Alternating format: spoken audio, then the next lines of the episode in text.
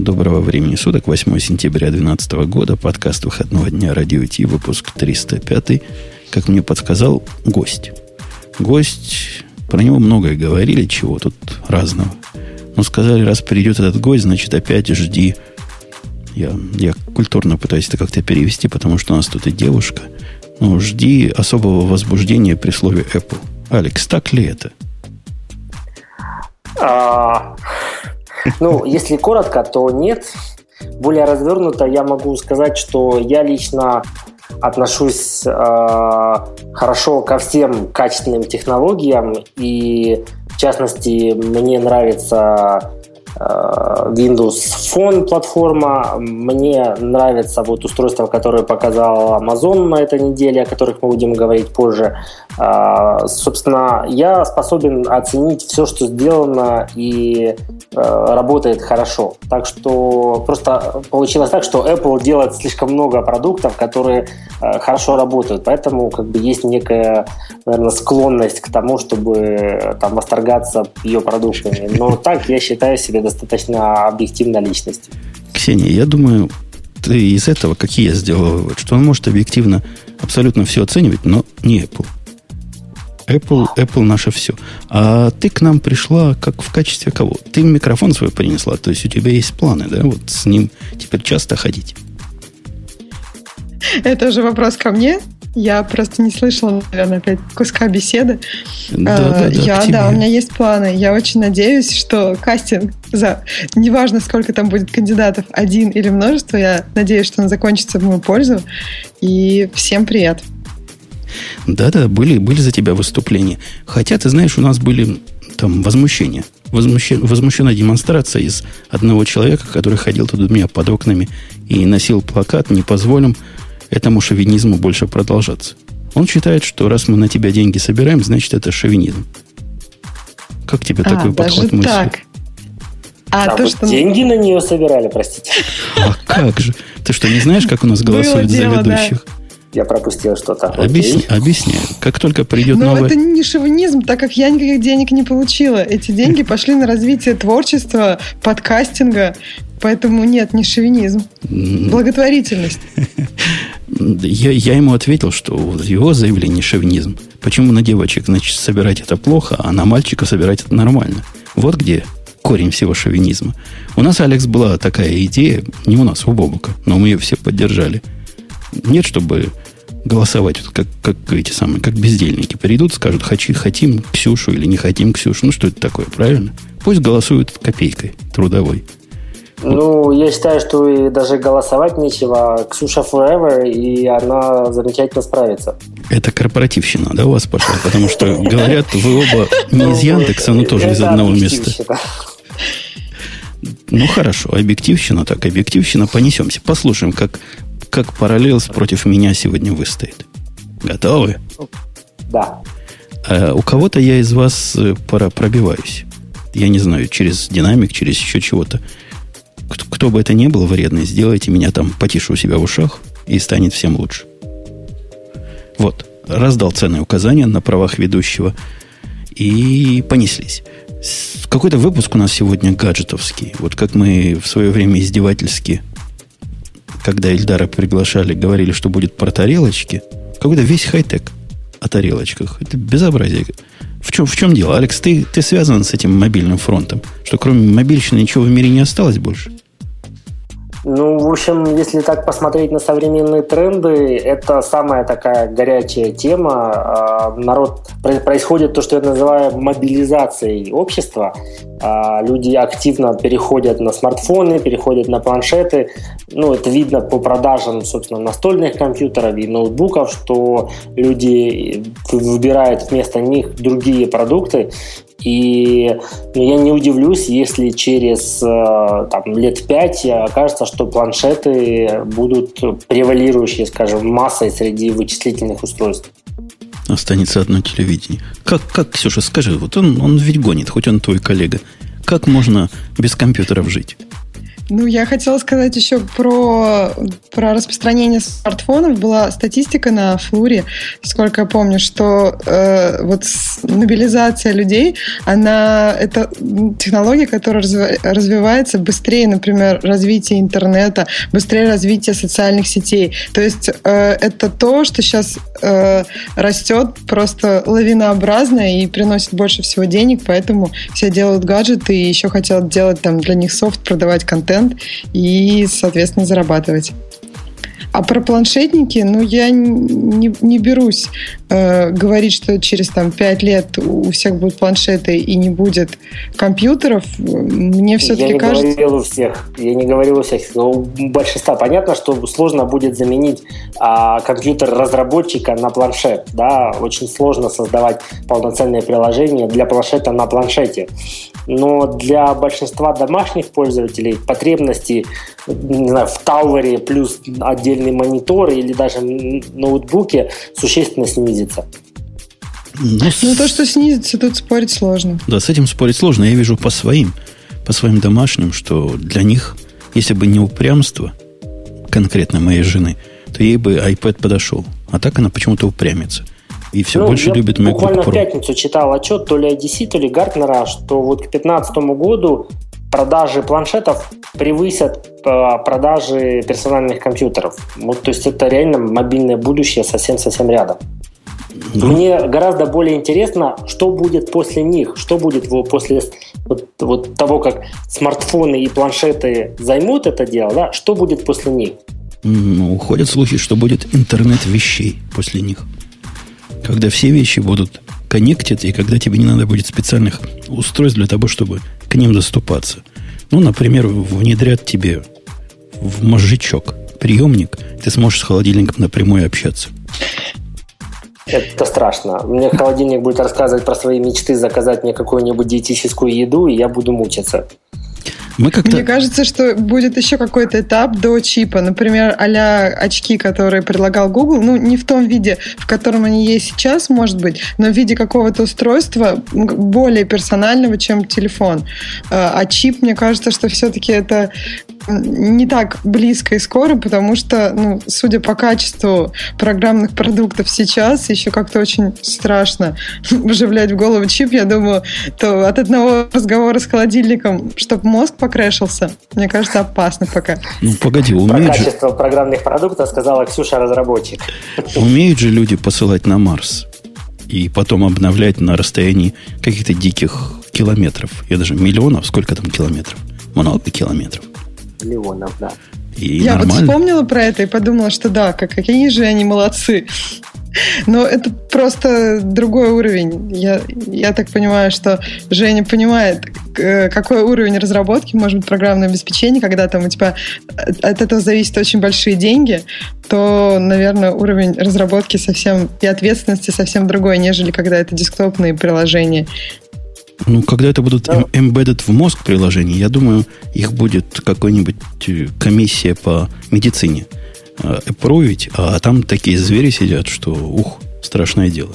Вот дождемся на наконец. будут, да? да, дождемся наконец. А представляете, зеленые ходят, говорят, не допустим эту прошивку тестировать на мышах, она мышам опасна. А представляете, прошивка от Apple, которая ставится один раз и больше ничего нельзя изменить.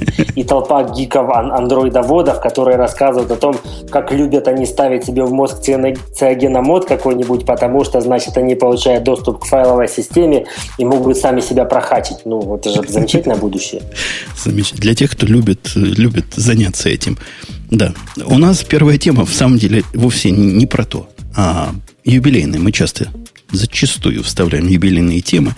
Оказалось, исходя из этой темы, которую я выкопал на Хабре, что Google Chrome исполнилось, не поверите, 4 года.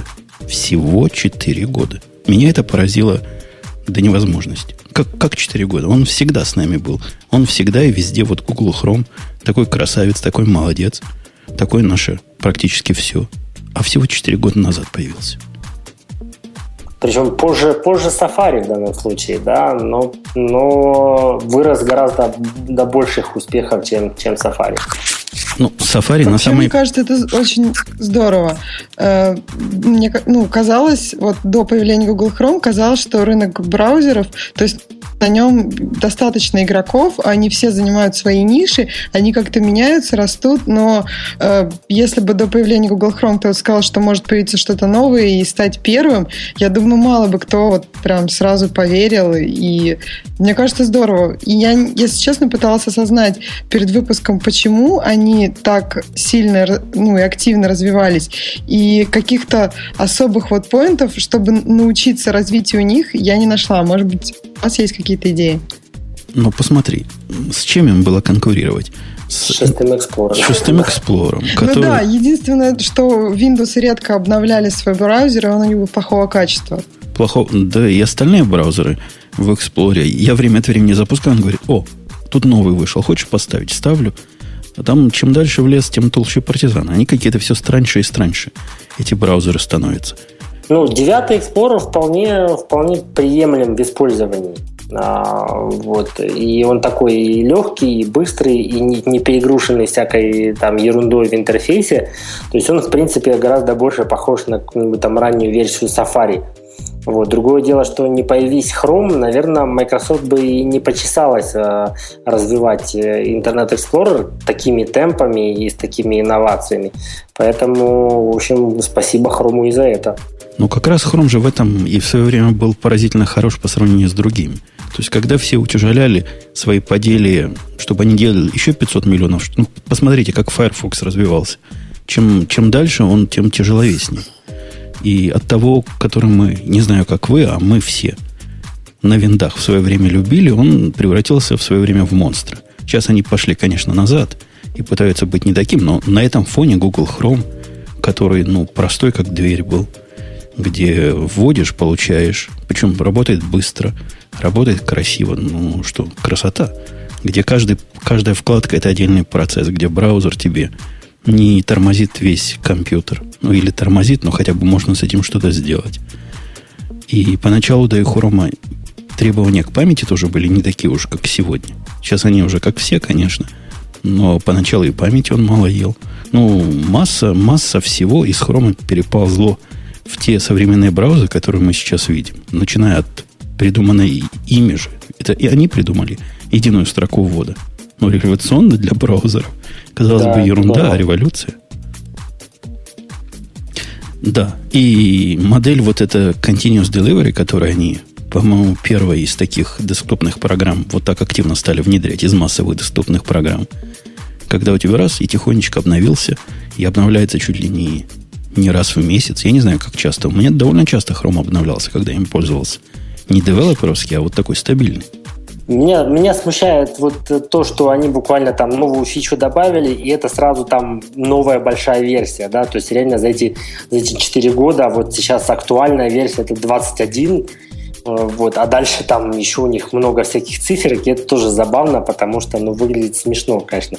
21, 0, 11, 80.89. Ну, come on, давайте как бы это разумнее. Допишите, допишите нулик в первую позицию, тогда Алекс успокоится. Будет 0.20. еще чего-то. Так тебе легче будет. Нет, ну, 21.1 и окей, да, или там, ну, зачем, зачем столько цифр? То есть зачем пользователю знать, что это там 1180 build из 89-го branch а или что-то в этом роде? Да пользователь нормальный-то особо на это не смотрит. Ему какая разница? Есть иконочка. Это я про своих пользователей домашних. Нажимают иконочку и работает. Слушай, Алекс, ты специалист по макам, да? Ты же, говорят, да, специалист? такое. Я столкнулся со страшным совершенно событием, я как-то делился. У моей дочки на компьютере, на MacBook Pro, она на какой-то сайт зашла, и теперь вот то, куда она зашла, чего-то ей с браузером такое сделала, прямо как в винде, знаешь, открываешь браузер, а он тебе дает диалоги. Нажми следующую кнопку, нажми. Я не могу это никак убрать, я уже все чистил на свете. Я весь интернет перерыл. Он как-то так прописался, никакого процесса нет. То есть это, видимо, установки самого Safari снести все это мне не... То есть я таким образом из-за этого дочку на Chrome перевел. Ну, как минимум, можно попробовать создать другого пользователя на macOS а, и проверить под ним. Под ним а, все, все, все, все в порядке. Да, если, если под вторым бро, э, пользователем все нормально, а, значит, соответственно, проблема где-то в домашней лайбрери. Ну, то есть, да, там тильда слэш library. Она невидимая, но я думаю, для тебя это не, не является проблемой найти ее. Вот. А, а дальше, соответственно, нужно просто копать, там, не знаю, может начать с папочки Safari внутри этой library и, и дальше там развивать на направление вот, по, по library туда-сюда. Ну, она перешла на Chrome. Ей Chrome нравится тем, что можно шкурки ставить раз, разноцветные. Поставила себе что-то веселое, и теперь ни на какое Safari смотреть не хочет. В общем, и мы ну, тут вот празднуем хром тоже. Для меня как-то вот настолько я привык к отрисовке текста и, и нормальному интерфейсу Safari, что все кастомное в хроме вот меня немножко напрягает. Я несколько раз пытался перейти на, на Chrome, а, там, да, он мне нравится и скоростью, и функциональностью, и там плагинов для него гораздо больше, чем под Safari. Но вот после двух-трех недель на хроме переходишь на Safari, и это как глоток свежего воздуха с точки зрения вот интерфейса, контролов, текста, и, и вот, ну, вот, вот не могу. Я долго жил на хроме, месяца три, пока для нового Safari Glimpse не появился с э, фафайконами. Вот до этой поры я жил там. Но ничего, жить можно. То, что раздражает, это, конечно, слабая интеграция во все – ну, например, drag and drop ну, да, на... у них там свои спелчеки, да, и все такое. Спелчеки свои странные, они двуязычные, не работают в принципе. Drag and drop на кнопочки работает как-то через раз. Ну, вообще оно не так. Не так прямо и не так предсказуемо, как мы привыкли. Поэтому я на Safari, да, я с тобой на Safari. А, Ксюш, ты как к Хрому? Ты на нем? Я не могу вам оппонировать, я тоже на Safari, у меня Chrome как браузер для каких-то, ну, что-нибудь проверить, например. А по поводу вопроса про дочку, мне кажется, можно просто гребнуть название этого сайта, он же название свое, ну, в папке, э, в юзерской папке. И я думаю, где-то в конфигах он хранит и, и понять, кто это грепал, и что это. Грепал, а Chrome мне, в принципе, нравится, мне кажется, что очень важна его скорость, и прям очень здорово работает. Если на Windows, то это, безусловно, Chrome. А под Mac с Safari, ну, в Safari есть какая-то своя вот изюминка, вот эта отрисовка, и в ней как-то комфортно, как дома. Поэтому я тоже как-то пыталась перелезть. Даже сейчас Safari часто падает у меня, но все равно я начинаю с Chrome, а потом все равно возвращаюсь в Safari. Но, тем, не, тем не менее... Я вот на каком-то из предыдущих эфиров рассказывал о том, что я Chrome использую, если мне нужно какой-то флеш-контент посмотреть. Я просто удалил а, флеш-плагин с Mac, вот, а если я натыкаюсь на что-то, что требует флеша, я просто запускаю Chrome, в котором собственный плагин вшит. Посмотрел, закрыл, спасибо, до свидания. Ну, вы какие радикалы, смотри, флеш они поубирали. Вы еще скажете, Java надо убрать, чтобы не хакнули. Ну, кстати, э, вот у меня просто в том числе и Raiffeisen есть, а, а у них онлайн-банкинг требует Java, поэтому, да, к сожалению, приходится держать на, на компьютере Java. К сожалению, Java наше все, мы на, ней, мы на ней деньги зарабатываем, а вы говорите, к сожалению. Ну, это вы зарабатываете. А, а вы только тратите, когда вас хакнут. Я, я понимаю, да. Или, или в банк. Тем не менее, Google 4 года молодцы. За 4 года стать самым популярным браузером, стать браузером на всех платформах. Ну, то есть вспомнить, на чем ну, его нет, невозможно. Я еще хотел добавить, вот да, Ксения говорила по поводу там, распространения, как он так смог за 4 года там, стать реально номер один браузером в интернете. Они же, Google, партнерились вообще там практически со всеми. У них хорошо проработана партнерская программа, а, по которой, а, собственно, если там какой-то источник устанавливает Chrome, то, соответственно, он получает долю от просмотров кликов на рекламу, если пользователь там использует поисковое поле. Я недавно ставил на винде Adobe Reader, ну вот, и он мне поставил Chrome, причем, по-моему, даже там не было опции не устанавливать его. Совершенно случайно, опа, и все. И при этом, ну, как бы какие-то копеечки Adobe за, за это дело капают, и все довольны. Не, это, это так, но если плохой браузер, то, то он плохой браузер. И как ты его не втуляй, им будут... Хотя, смотрите, с Internet Explorer третьим и шестым он все равно был самый популярный. А здесь я, я согласен, да, надо людей в счастье загонять силой. Люди плохо понимают, где их счастье. Поэтому молодцы. Во-первых, сделали хороший браузер, во-вторых, смогли его донести массам.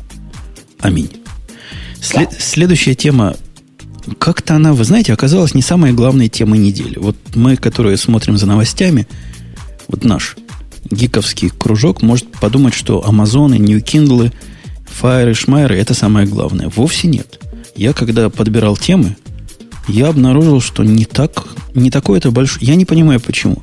Но от этого был не такой большой шум, как от альтернативных событий. А ну-ка. Ну, то есть, альтернативные события какие еще на этой неделе были? Скрывать, чего там скрывать? Нокиевские... Nokia была на этой неделе, Но... да? Моторола, Nokia и Amazon. Мне Мото... кажется, примерно э, такая шум вокруг этих событий был примерно вот одинаковый. Самое интересное, ну, я бы даже сказал, что Nokia шума вокруг своего мероприятия разводила гораздо больше и гораздо дольше. А, а Amazon как-то медленно втихаря спустился с горы и, собственно, расправился со всем стадом. Давайте, давайте все-таки, несмотря на то, что про него было не так много шума, как мне кажется, было бы достойным. Ну, вы, вы сравните вот этот шум с тем шумом, который будет 12 числа, да, через на, на этой неделе уже, то есть на следующей неделе. Ну, 12 будет безумие, это нормально. это нормально. А тут безумия не было. Хотя, по-моему, есть по поводу чего побезумствовать. Ксюш, ты в курсе новинок амазоновских? О чем мы тут намекаем? Да, конечно, я в курсе. Amazon большие молодцы. Они проапдейтили, во-первых, свой планшет, выпустили новый Kindle Fire. Там, я так понимаю, новый процессор и чуть больше оперативной памяти. Но это не самое интересное. Э, наверное, интереснее это планшет Kindle Fire HD, который получил, кроме расширения, разрешения большого, 1920 на 1200. Э, самое, наверное, интересное в нем всякие фишечки. Мне, например, очень понравилось, что у них можно э, при просмотре фильма кликнуть на лицо персонажа и о нем, ну, и почитать об этом актере на IMDb. Мне вообще интересно, э, как бы читалки прошли мимо меня, и мне вот у Амазона очень интересно э, не сами устройства, а как какие-то фишечки, которые они привносят. Они, мне кажется, тут большие молодцы. А, вот. И все это самое, э, самое хорошее, что у них цены очень привлекательные. Например, Kindle Fire HD э, можно купить уже в ноябре за 199 долларов, а с, это с 6, 16. Да, 7-дюймовый 16 гигабайтами, а вот 30, 32 гигабайта обойдется в 249 долларов. Погоди, Ксюш, надо, надо просто довести до сведения наших слушателей, что фаеров HD их больше, чем один. Их, по-моему, два, да, Алекс? Да, Маленький и большой. 9. Да, 8-9. То есть вот обычный 7-дюймовый и 8,9, то есть почти 9 дюймов. Ну, это меньше, чем iPad, который 10,1, если я не вру. 9,7. 9,7, да? А я почему думал 10 он? Может, это вместе с рамкой. Э, и количество точек у них разное. То есть и там, и там оно HD, то есть много PPI. Но этого PPI не, он меньше, чем в ретне в iPad 3. А, ну, чуть-чуть меньше на самом деле. На, на версии, которая 8.9, а, там PPI э, 254, то есть 254 точки на дюйм, а у iPad 264 точки на дюйм. То есть реально, я так понимаю, что вот чисто на глаз это, скорее всего, не отличить. И это хорошо. Это хорошо, потому что этих точек после iPad действительно там мне не хватало на Fire. Я ведь счастливый владелец Fire, я знаю, о чем, о чем, о чем говорю. Э, Все это бежит на новом андроиде, на четвертом, да, подтвердили это дело. Хотя они все это скрывают там внутрях и прячут да. истинную, истинное лицо андроида за своим UI. Ну, вот такой андроид. Я, я не сильно проникся, вы знаете, всем этим вот этими фаерами я не сильно проникся, потому что, на мой взгляд, Fire и до этого был устройством достойным. Но что вовсе не делает программы, которые я там пытался запускать более достойными. Ну, теперь это же убожество я буду видеть на большем количестве точек. Ну и что? Э, ну, я хочу сказать свое мнение по этому поводу. Во-первых, э, по самой презентации. Она, конечно, была сделана по всем лучшим канонам Apple. То есть вот э, Безос на сцене а, вел себя практически как Стив Джобс. Все слайды были сделаны прямо в Apple кейноте. А, контент на слайдах был точно как у Apple. Картинка, мало текста, правильный месседж всегда на, на, на слайде. Ну, вот. И вот реально его бы в водолазку, джинсы и кроссовки переодеть, и вот почти Джобс. Хотя харизма у него чуть поменьше, но тем не менее Amazon он создал и вот с тех пор, в общем-то, технологически его развивает. А сами устройства действительно тоже очень интересные, а, и цены на них более чем вкусные. Но нужно понимать, что там как бы есть свои вот эти ложки дегтя, а, в частности, например, а, Kindle Fire HD будут показывать пользователям рекламу, которую нельзя отключить даже за деньги. А, ну, и это, вот это как бы тема, которая сейчас много обсуждается, что все-таки хотя бы нужно дать пользователям возможность это отключить. Ну, раз уж есть желание заплатить и не смотреть рекламу, то почему бы и нет. А, кроме того, там на самой презентации были достаточно такие скользкие утверждения. Они касались, в частности, не самого а, Kindle Fire HD, а там был этот Kindle Paperwhite, электронная читалка. И на презентации было громко заявлено, что он может работать 8 недель с подсветкой.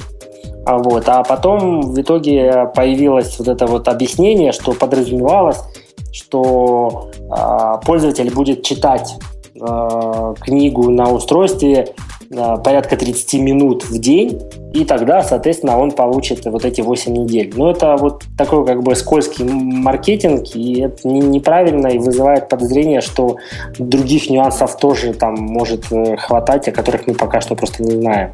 То есть вот эти там 8... еще сеть нельзя включать вот в эти, ну, плюс к этому. К 8 неделям. То есть нет, если ты включаешь, то есть 8 недель не получится, если ты читаешь больше 30 минут в день или включаешь сеть. Ну, то есть там 3G, например, пользуешься на этом а, Amazon Kindle. Да, и, и там было тоже, кстати, интересное сравнение. То есть а, Amazon предлагает а, специальную версию Kindle Fire HD с поддержкой а, LTE, и есть некий тарифный план а, 50 долларов в год соответственно, с включенным трафиком. Но трафика там реально 250 мегабайт в месяц. Причем сколько будет стоить то, что больше 250 мегабайт, пока непонятно. А, ну, давайте смотреть правде в лицо. 250 мегабайт сегодня это реально типа Твиттер почитать активно, и, в общ-то, за месяц э, этот трафик вполне можно использовать. Не, вот. ну, они, при этом они сами, Amazon они... гордо сравнивал, значит, вот э, Kindle с этим тарифом против э, iPad с тарифом AT&T и доказывал, что вот total cost of ownership, э, то есть общая сумма владения Kindle Fire HD гораздо выгоднее, чем э, общая сумма владения iPad. Но это как бы не совсем честное сравнение, поэтому все-таки нехорошо. Ну, они ведь и сами говорили, что вот эти 250 мегабайт это для того, чтобы, если вы в какой-то глуши в дыре, где вдруг Wi-Fi не окажется, чего не может быть по определению, но вдруг вы туда попали, то вы сможете выкачать книжечку себе. Потому что что еще на 250 мегабайт выкачать? Фильм выкачаешь, это, это и все. Ну, может быть, он там сжатый как-то поменьше. Но действительно, это для каких-то мелких газетку почитать. Чтобы посмотреть рекламу, которую нельзя отключить. А рекламу действительно нельзя отключить, но тут, Алекс, у тебя подход немножко такой offensive. Ну, можно, с одной стороны, сказать, да, засунули нам рекламу на лог-скрин, и отключить ее нельзя. Но, во-первых, это на лог-скрине. Кого оно волнует? Ну, сдвинул этот ползунок. Правда, не в ту сторону, куда люди сдвигают. Ты знаешь, у них в другую сторону ползунок да, сдвигается. Другую, да. Это тоже моя, моя дочка долго пыталась в нужную сторону его двигать. А с другой стороны, за счет этого цена меньше. Может быть, и поэтому и цена меньше, что теперь не все такие рекламно субсидируемые. То есть народу-то наоборот хорошо. Ну, я знаю просто, что многие пользователи хотят иметь возможность просто отключить. То есть тут вопрос не в том, отключит он или нет. Да, он будет требовать возможности. А, и Amazon реально получает bad press только из-за того, что этой возможности нету. Вот я считаю, что вполне можно было бы обеспечить эту возможность даже за, не знаю, за 100 долларов может, они идут вот в сторону упрощения линейки, хотят, чтобы как Apple. Вот одна модель и все. Вот такая. а не, не морочить людям мозги, донейтед, не донейтед. Ну, действительно, как это было раньше с ценами. Запутаешься, чего ты хочешь купить. Я, я бы на месте Амазона, конечно, сделал бы возможность прямо из Kindle купить себе там за 10 долларов, отключить рекламу на год, например. Хороший был бы бизнес. Да, вот, ну, собственно, оно э, у них же на Kindle э, читалках э, есть вот эта ad-supported э, тема, когда ты покупаешь девайс дешевле, но смотришь при этом рекламу. Естественно, кул-хацкеры придумали способ, как обойти это дело, то есть через какие-то команды в консоли они рутовали этот девайс и через команды в консоли отключали эту рекламу, не платя денег. А, вот. Возможно, что Amazon просто решил убрать вообще возможность отключения, дабы не было вот таких вот хитреньких русских программистов. Я читаю наш чатик и прямо весь в удивлении. Такое впечатление, что некоторые в нашем чатике какой-то другой подкаст в это время слушают. Говорят, хватит про Apple. Ну, вот Amazon настолько в этом плане был похож на, на Apple в этой презентации, что э, да, там замени э, просто логотип компании, и, в общем-то, разницы бы особо, наверное, никто не почувствовал. Э, вот. Да и вот интересен был фокус вообще Amazon, да, вот он, по сути же, мы больше всего знаем Amazon как магазин, да, торговая компания. Понятно, что у них есть AWS, у них есть там какие-то другие проекты технологические, типа там Silk, которые они в прошлом году запускали. Вот. А, а здесь на презентации Безос минут 10 рассказывал о супер-мега крутой технологии Wi-Fi, которая, значит, встроена в Kindle Fire HD. А, и что такого, такой технологии MIMO а, нету ни в одном другом планшете – и, и поэтому мы мега крутые, и посмотрите, как мы быстро передаем файлики, и бла-бла-бла-бла-бла-бла. То есть вот, вот этот фокус на технологичности компании меня тоже очень сильно поразил, потому что буквально конкретный прямой вызов Apple и Google с словами мы, мы теперь тоже такие же, как вы, и мы будем с вами тягаться. Ну, посмотри, вот все-таки в тягании что-то есть. Они выпустили с похожего размера планшет, который стоит дешевле – который для человека, его не попробовавшего и не понимающего, что такое андроидовская вот эта экосистема, может показаться очень привлекательным. То есть пришла какая-нибудь бабулька или дедулька, видит, в принципе, то же самое. Красиво, надежно, сделано солидно, стоит дешевле. Какой дурак будет покупать э, iPad, когда вот есть такое дешевле и, и как-то круче, и все про него говорят. Вот мы даже про него говорим. Ну, смотри, тут как бы тема такая, что действительно какую-то конкуренцию э, iPad э, Kindle Fire HD создаст. И э, Bezos, в общем-то, пытается таргетировать свое как бы, устройство на iPad. Но я думаю, что прежде всего продажи э, вот, вот этой Kindle Fire HD, они нанесут вред продажам других андроидных планшетов, у которых экосистемы Амазона нету. Потому что в чем фишка-то? Ты получаешь девайс, и после этого ты имеешь доступ к музыке, к фильмам, к книгам, а, к покупкам, собственно, в онлайне. Вот то, то чем хорош, э, собственно, iPad, когда ты покупаешь э, устройство, и у тебя как бы есть вот весь диgital контент, доступ к нему и возможность легко его купить.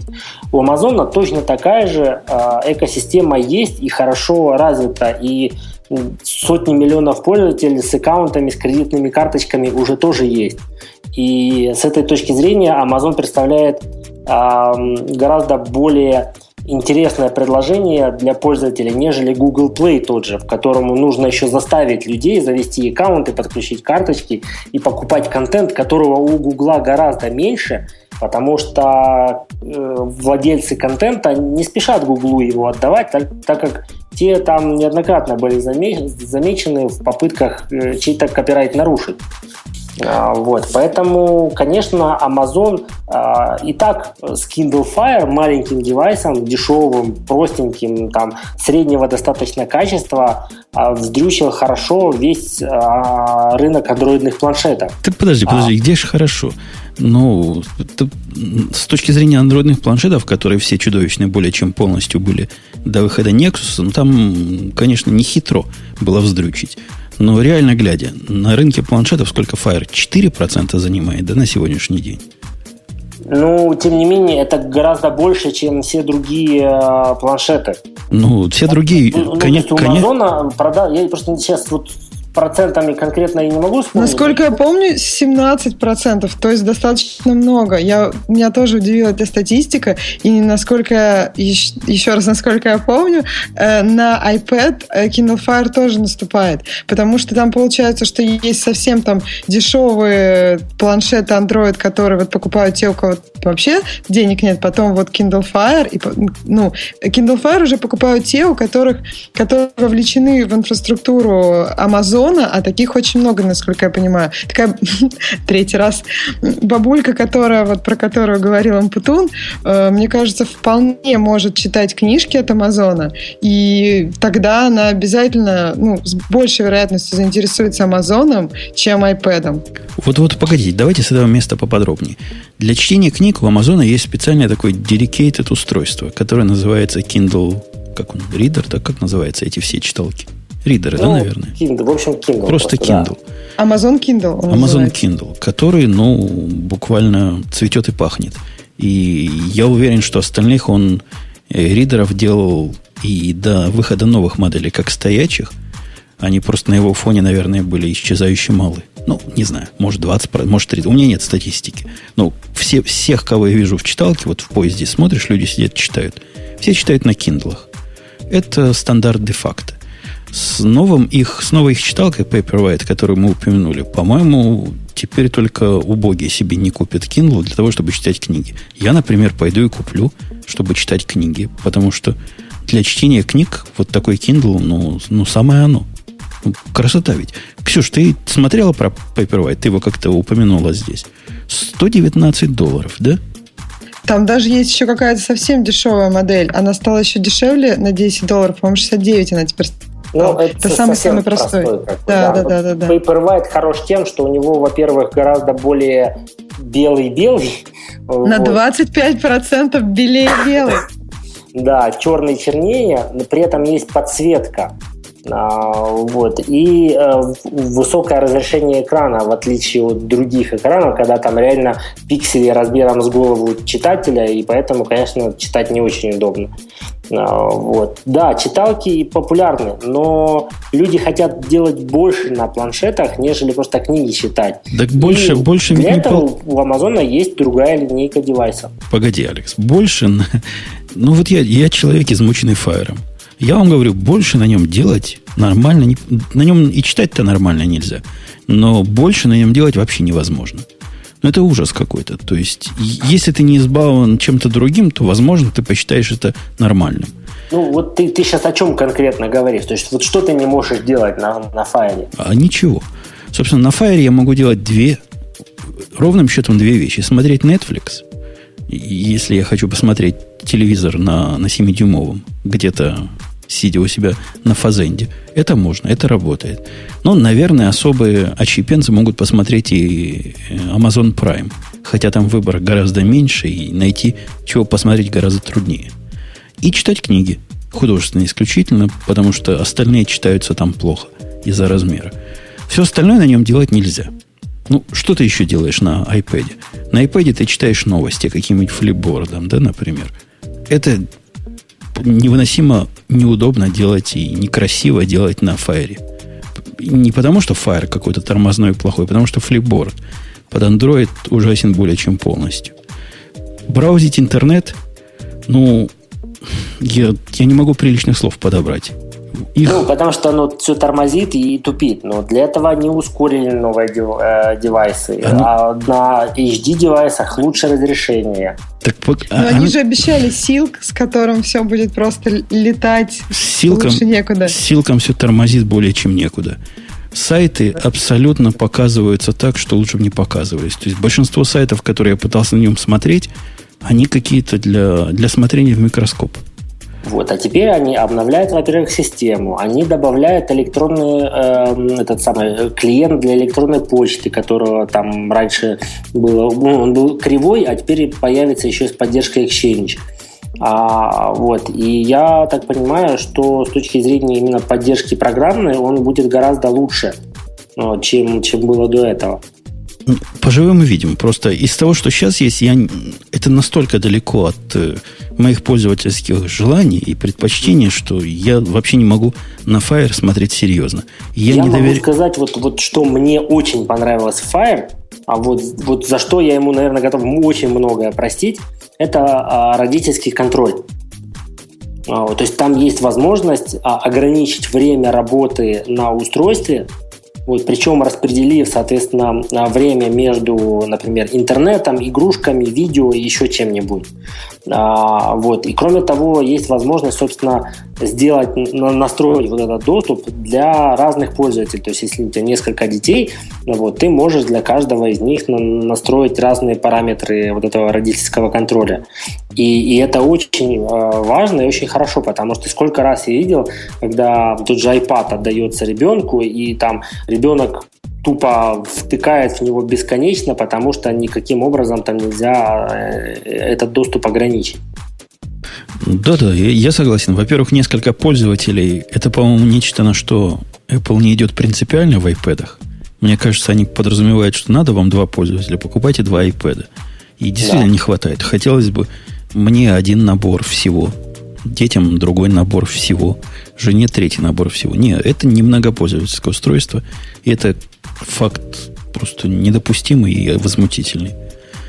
А Apple по поводу... наоборот... Ой, давай. Да, да, да, я хотел сказать, что по поводу родительского контроля, даже на вот этом старом файре, что у меня есть, его просто необходимо включать. Там он и сейчас есть, просто не такой разухабистый. Хотя более разухабист, чем на, чем на iPad.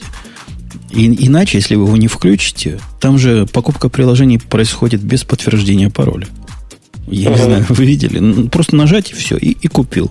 И снимают тебе с карточки прямо сразу, хорошо, молодцы, быстро, без проблем. Это первое дело, что я попытался найти, как отключить, перед тем, как де- детям в руки давать. Ну вот смог. Да. Ну, ну в общем, они добавить... движутся... Да, говори. Я хотела добавить, что Apple, они как раз пытаются сделать свой App Store э, чистым от каких-то приложений, которые нельзя видеть детям. Единственное, что с браузером, конечно, никак не застраховать от того, что ребенок куда-то забраузит не туда. Но тут нет флеша, а как, как известно, все, все любимые сайты Бобука с большой вероятностью сделаны на флеше, поэтому тут тоже можно не бояться и давать ребенку iPad. Ты плохо за ну, ними следишь, по, по, по он уже давно фильтрации плом у меня как бы есть по этому поводу комментарии, когда мы там проталкивали игрушку а, в App Store на иконке которой, значит, были две такие красивые женские гордости. Ну, они были прикрыты бронеливчиком, конечно, но тем не менее там грудь была видно очень хорошо. А, вот. И Apple сказала, что нужно, в общем, это дело прикрыть, потому что ай-яй, четырехлетние дети могут браузить App Store и э, наткнуться на, на вашу безобразную иконку. То есть пришлось там бронеливчик на, у, увеличить на иконке, но при этом я, в общем-то, не поленился и поискал похожие иконки в iTunes Store. Там я нашел какие-то книги, где там, в общем, практически все было совсем открыто, и как же э, дети могут на это наткнуться и не повредить свою психику. То есть вот у Apple есть такая вот некая hypocrisy, да, как как-то по- по-русски сказать, двуличность, наверное, что они, наверное, зависит от того, на, на какого а, насколько православного ревьювера попадешь, и вот он там может закилять приложение, а может там не обратить на это внимание. Погоди, Алекс. Вот. Но, а... тем не менее, риски все равно есть. Алекс, а это Readme, это же тоже ты к нему руку приложил, да, ваши? Ну, в свое время, да. Э, оно же тоже только для взрослых? А, потому что там есть браузер, а, в котором можно вводить URL. Mm-hmm. Вот. И, соответственно, все приложения, которые содержат в себе WebView с возможностью ввода URL, а, они, э, им обязаны разработчики указывать рейтинг 17+. Что как-то дико ты берешь читалку книг, понятно, можно в ней и взрослую литературу читать, но, собственно, ну, читалка... Успех, да, то есть на Safari надо поставить рейтинг 17+, потому что ты на нем можешь зайти на, на, на любой сайт. И вот эта часть меня очень сильно бесит. Меня тоже, я с тобой согласен. Давайте пару слов технически вот по поводу вот этого ридера нового. Мне он кажется, честно говоря, э, Paperwhite самым интересным. Лично для меня из того, что показали. И самым многообещающим. То есть читать можно относительно долго. Ну ладно, не 8, не 8 недель. Но хотя бы 8 недель он сам разряжаться не будет. Standby у него как минимум будет 8 недель. А подсветка экрана, она происходит в отличие от Nook ов, где лампа как бы сверху да, стоит, и видно, как она неравномерно сверху вниз освещается. Здесь как-то сзади да, освещается все. Я правильно mm-hmm. понимаю? Какой-то такой слой, слой подсветки, по крайней мере, на, на слайдах, которые Безос показывал, там был такой прям специальный слой для подсветки снизу. Немножко, тоже немножко лукавое такое решение, потому что, вы помните, они раньше рассказывали, они хороши именно из-за того, что работают в отраженном свете, а сейчас они как-то вместе и в отраженном, и в неотраженном свете работают. Как, как вот эта подсветка с подсветкой? Они же говорят, подсветку не отключать никогда с ней все время хорошо. Как оно при естественном освещении выглядит? Ну, вот ты, наверное, сможешь скоро посмотреть. Paperwhite 14 числа в продажу поступает. Для, я думаю, для следующего выпуска сможешь уже рассказать. Смогу. Интересно мне на это посмотреть, интересно это Написано, рассказать. Написано, кстати, что они 4 года ее разрабатывали. Так что нужно быть очень внимательным, когда смотреть эту штуку и чувствовать, что это плод разработки 4 лет меня в этом категорически возмущает одно. Мне кажется, читалка, у которой нет аппаратных кнопок для перелистывания страниц, это издевательство над читателем. А у нее нету, да? У нее нет. У нее в один сплошной тачскрин, и в него именно тыкать. И никакого способа, вот так, как я привык на читалках, палец на кнопку положил, next, next, next, нет. Такого нет. При этом она, видимо, все-таки чернила, ведь, да? То есть экран тормознутый все равно.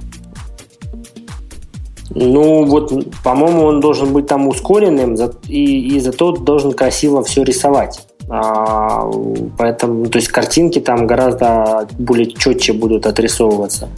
А, ну, видимо, вот реально нужно, нужно смотреть. Возможно, что вот, вот ты же держишь все равно палец где-то на кромке, да, если ты его будешь там легонечко сдвигать, например, э, на, на правую кромку страницы, она будет при этом перелистывать. Ну, я, я понимаю их ход мысли, но тем не менее, мне кажется, аппаратная кнопка, которую можно щупать, понимаете, можно тактильно на нее палец положить и, и думать не надо, куда нажимать и в какую сторону жест – мне кажется, это потеря. Как говорит Кузя из одного сериала, потеря потерь для электронных читалок. Ну, та, которая самая дешевая, в ней есть настоящие кнопки, поэтому можно выбирать ее. И она тоже, у нее там есть увеличенная скорость перелистывания, поэтому, может быть, она будет меньше тупить. Но у нее нет подсветки вот этой замечательной. Я не смогу лежа в кровати ее читать. Это, это убивает, по-моему, плюс кнопки. Вот мне кнопки оттуда – а экран отсюда, и я был бы совершенно счастлив.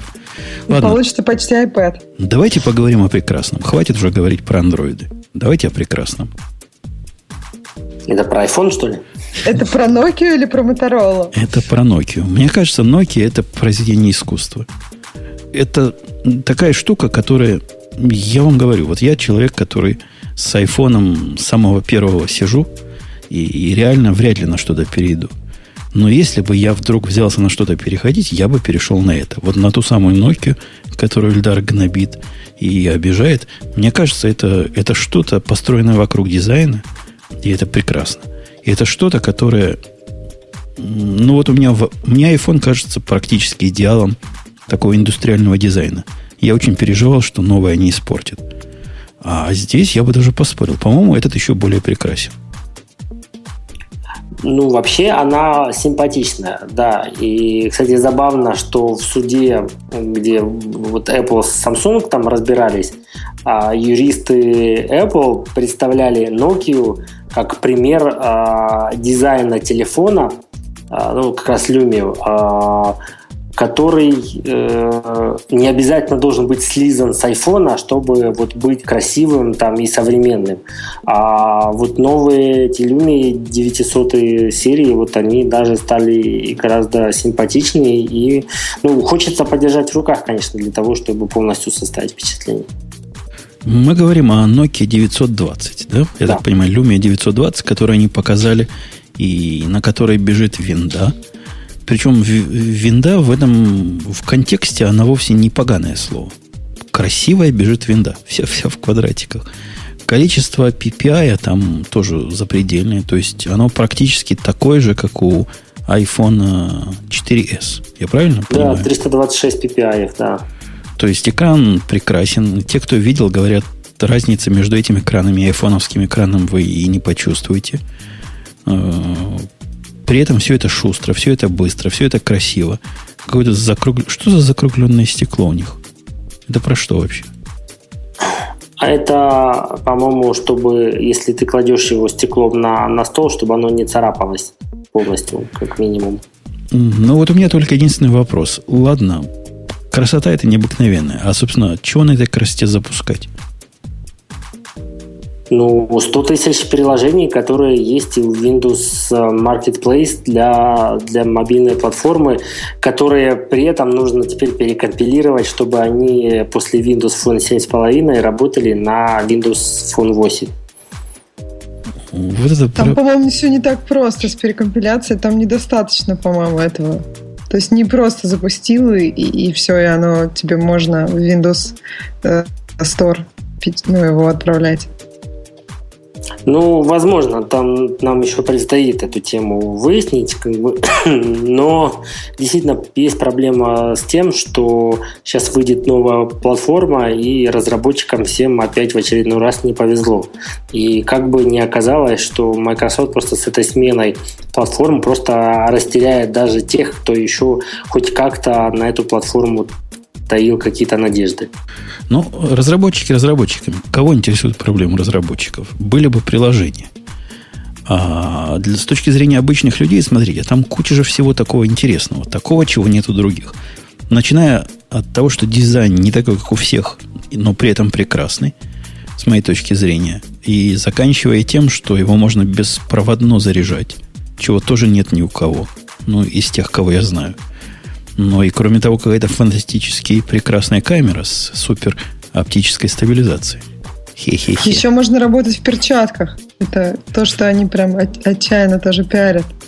Первый телефон, первый такой смартфон высокого уровня. Можно на морозе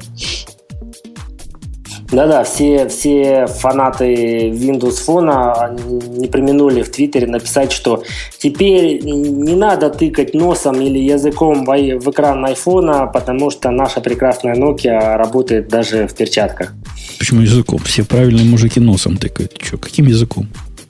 Ну, можно тыкать разными частями тела. Мы, наверное, не будем опускаться до ниже пояса в этом случае. Но, тем не менее, а, вообще, как бы, это прикольная штука. И, но кроме этого, там есть вот этот а, NFC, который все никак не взлетит. А, и есть а, стабилизация картинки. И как-то там эта камера очень хорошо снимает в темноте. То есть я видел на фотке на The Verge, а, где они сравнивали пачку смартфонов и в том числе вот этот прототип 920 Nokia. И в условиях низкой освещенности у Nokia реально получилась самая-самая классная фотка. Вот со стабилизацией они ложанулись. Да? У них там была тема с видеороликом, в которой они сначала утверждали, что видеоролик был снят а, прям люмией, а потом оказалось, что на самом деле был снят совсем другой камерой, а, вот, и они были вынуждены извиняться по этому поводу, а потом еще, по-моему, был какой-то скандал даже по поводу фотографий, которые они тоже выложили якобы с Люми, а они оказались на самом деле не с Люми, ну и, соответственно, нужно было там тоже разбираться по этому поводу. Но вот фотки на The Verge меня, честно говоря, убедили. То есть там реально журналисты взяли этот э, прототип и им пощелкали. Ну, выглядит хорошо. Но, опять же, ни, никто не знает, что мы увидим 12 числа. И может оказаться что у айфона внезапно тоже, не знаю, там добавится какая-нибудь линза или увеличится светочувствительность или еще что-нибудь такое появится, что обеспечит качество фотографий на, на уровне Lumia. То есть если, если Nokia смогла это сделать, то почему Apple не может сейчас это сделать? А там же вообще непонятно пока с ценой и с датой выхода, да, этих устройств, насколько я вижу. Нет информации об этом. Ну вот смотрите, у смартфона современного есть, по-моему, три составляющих успеха. По моей интерпретации. Во-первых, насколько он секси выглядит. С этим у Lumia все в порядке. Более чем. Во-вторых, насколько он фичастый. То есть там сколько программ, как, как эти программы выглядят, ну вы понимаете, фичастость. И в-третьих, это камера. Вот с камерой Алекс правильно говорит. Что-то с оптической стабилизацией у них плохо получилось в рекламе, но это вовсе не значит, что у них она плохая. Они прокололись, да, действительно сняли вот эту поездку на велосипеде при помощи совсем другого аппарата, а сказали, что снято на 920-м. Это какой-то позор. И мне кажется, это не то, что позор, это практически подсудное дело. Введение Я... в замешательство пользователей было бы достаточно одной строки в рекламе, да, типа из серии not actual footage или что-то в этом роде. А так получился PR clusterfuck. Да. Ну, возможно, если бы они сняли на правильном, вот была, по-моему, на Engadget, стать, не помню, где статья, где человек использовал прототип для съемки действительно видео. И он рассказывал, что действительно поразительно абсолютно там работает эта стабилизация. При этом ругался на то, что фейк показали. Ну, прокол несомненный прокол, и так, наверное, делать нельзя, и, наверное, их за это накажут. И они вроде бы за это как-то условно извинились. Хотя так, извинились, знаете, если Рабинович честный человек, то я извиняюсь. Примерно в этом, в этом стиле. Но признали, да, действительно, не на нем снят безобразие. Что вовсе не, не умаляет остальных преимуществ. Мне кажется, это прекрасный аппарат. И я бы даже его попробовал. Если бы Nokia мне его дала попробовать, я бы его попробовал и с удовольствием рассказал. Надо с Nokia связаться. Ну, я думаю, что по поводу даты релиза, там же Windows 8 выходит 26 э, октября, и, насколько я понимаю, в течение месяца после этого вполне может выйти Windows Phone 8, или, может быть, даже раньше. А, соответственно, я думаю, что и устройство на Windows Phone 8 а, появятся вот в районе э, этих сроков. И тогда уже, наверное, Nokia будет активно работать с журналистами и подкастерами и кем угодно, чтобы такое устройство дать попробовать. Я бы сам попробовал. Мне вот интересно, насколько их механическая стабилизация, да, там же камера типа на пружинках каких-то подвешена, а, вот, отличается от софтверной стабилизации в айфоне. Потому что я когда 4S купил, и я был как раз в Сан-Франциско, и я проехался на кейбл-каре, снимая видео э, с айфона. И, ну, в общем, я не могу сказать, что у меня были какие-то претензии прям к, к стабилизации, потому что, ну, я ехал на трамвае, да, на кейблкаре, и снимал с рук. Но видео получилось вполне, вполне такое, ну, плавное. Ну, вот. Если они просто круче это делают, да, за счет этой механической стабилизации, ну, окей, замечательно. Ты знаешь, Алекс, я могу тебе на это как практик ответить. Я ведь снимаю на камере, которая установлена в автомобиле иногда – и я могу сказать, что разница между э, Canon, у которого есть вот эта честная стабилизация, и iPhone, у которого этой честной стабилизации нет, просто небо и земля. Но оно действительно пытается как-то справиться, iPhone, с этим совсем своими программными, видимо, средствами. Но это жалкое подобие настоящей, истины, я надеюсь, той самой стабилизации, которую мы все получим в Lumia. Ну вот тут вопрос, да, насколько, насколько вот э, стабилизация в Люме похожа на то, что вот в Кеноне, да, на который ты ссылаешься. Вот что-то у меня как-то сомнение, что в тоненький смартфон можно засунуть такую же там умную и сложную систему. Э, Ксюша, скажи мне, ты как человек, который просто по по половой принадлежности должна оценить прекрасное. Ты оценила Nokia? Он тебе кажется секси, вот такими, которые хочется помацать? Да, мне он очень кажется секси, и мне кажется, это э, ну, хорошая такая альтернатива, но я помню, как я э, пробовал какой-то тоже неплохой телефон на Windows Phone, и, и как-то э, там все наоборот. Это первые пять минут классно, а когда тебе нужно, например, записать там что-то в календарь, когда календарь у них э, скроллится в другую сторону, то есть, скажем, справа налево, например, в айфоне, а у них там сверху вниз. И, и, и все так. То есть все какие-то интерфейсные концепции они перевернули. Я, конечно, понимаю, что, возможно, они это сделали, чтобы там быть не похожим ни на кого. Не будем показывать пальцем. Но это на самом деле взрывает мозг и как-то не очень комфортно. А, а про Windows я еще хотела сказать, что 26 октября обещают именно десктопную версию Windows, а вот планшетная, которая под ARM, ее обещают позже. То есть, может быть, к январю, по крайней мере, первое устройство обещают. Поэтому Lumia, может быть, тоже выйдет не совсем в октябре. Так что придется еще подождать. Будем, будем ждать. И третий, третий жеребец в этой гонке это Моторола. Моторола, правильно ли Моторола? Может, ее Гуглом надо называть? Ну, Моторола. Гуглорола. Или да Моторола. Мне кажется, ее рано называть Гуглом, судя по версии андроида, которую они предоставляют в телефонах. Погодите, вот о чем мы говорим? О том, что Моторола показала семейство рейзеров. Я, простите, я чуть-чуть тут э, это сам перебью. Э, по поводу релиза даты, вот тут буквально сегодняшние новости – что якобы в сети AT&T первый, значит, этот Nokia Windows Phone 8 появится 2 ноября уже. Вот, то есть, в принципе, даты релиза не, не такие уж отдаленные. Хотя, вот согласись, вот что-то в этом есть неправильное. Когда тебе показывают нечто, которое выйдет через два месяца, это как-то смазывает эффект. Ну, Тут правильно MG Сиглер написал в Твиттере вчера, а, что а, замечательно, что Nokia выйдет значит, там в ноябре, когда все к тому времени уже купят себе новый iPhone и забудут о Nokia, и всем будет на это наплевать. Очень и очень похоже на, на то, как может получиться.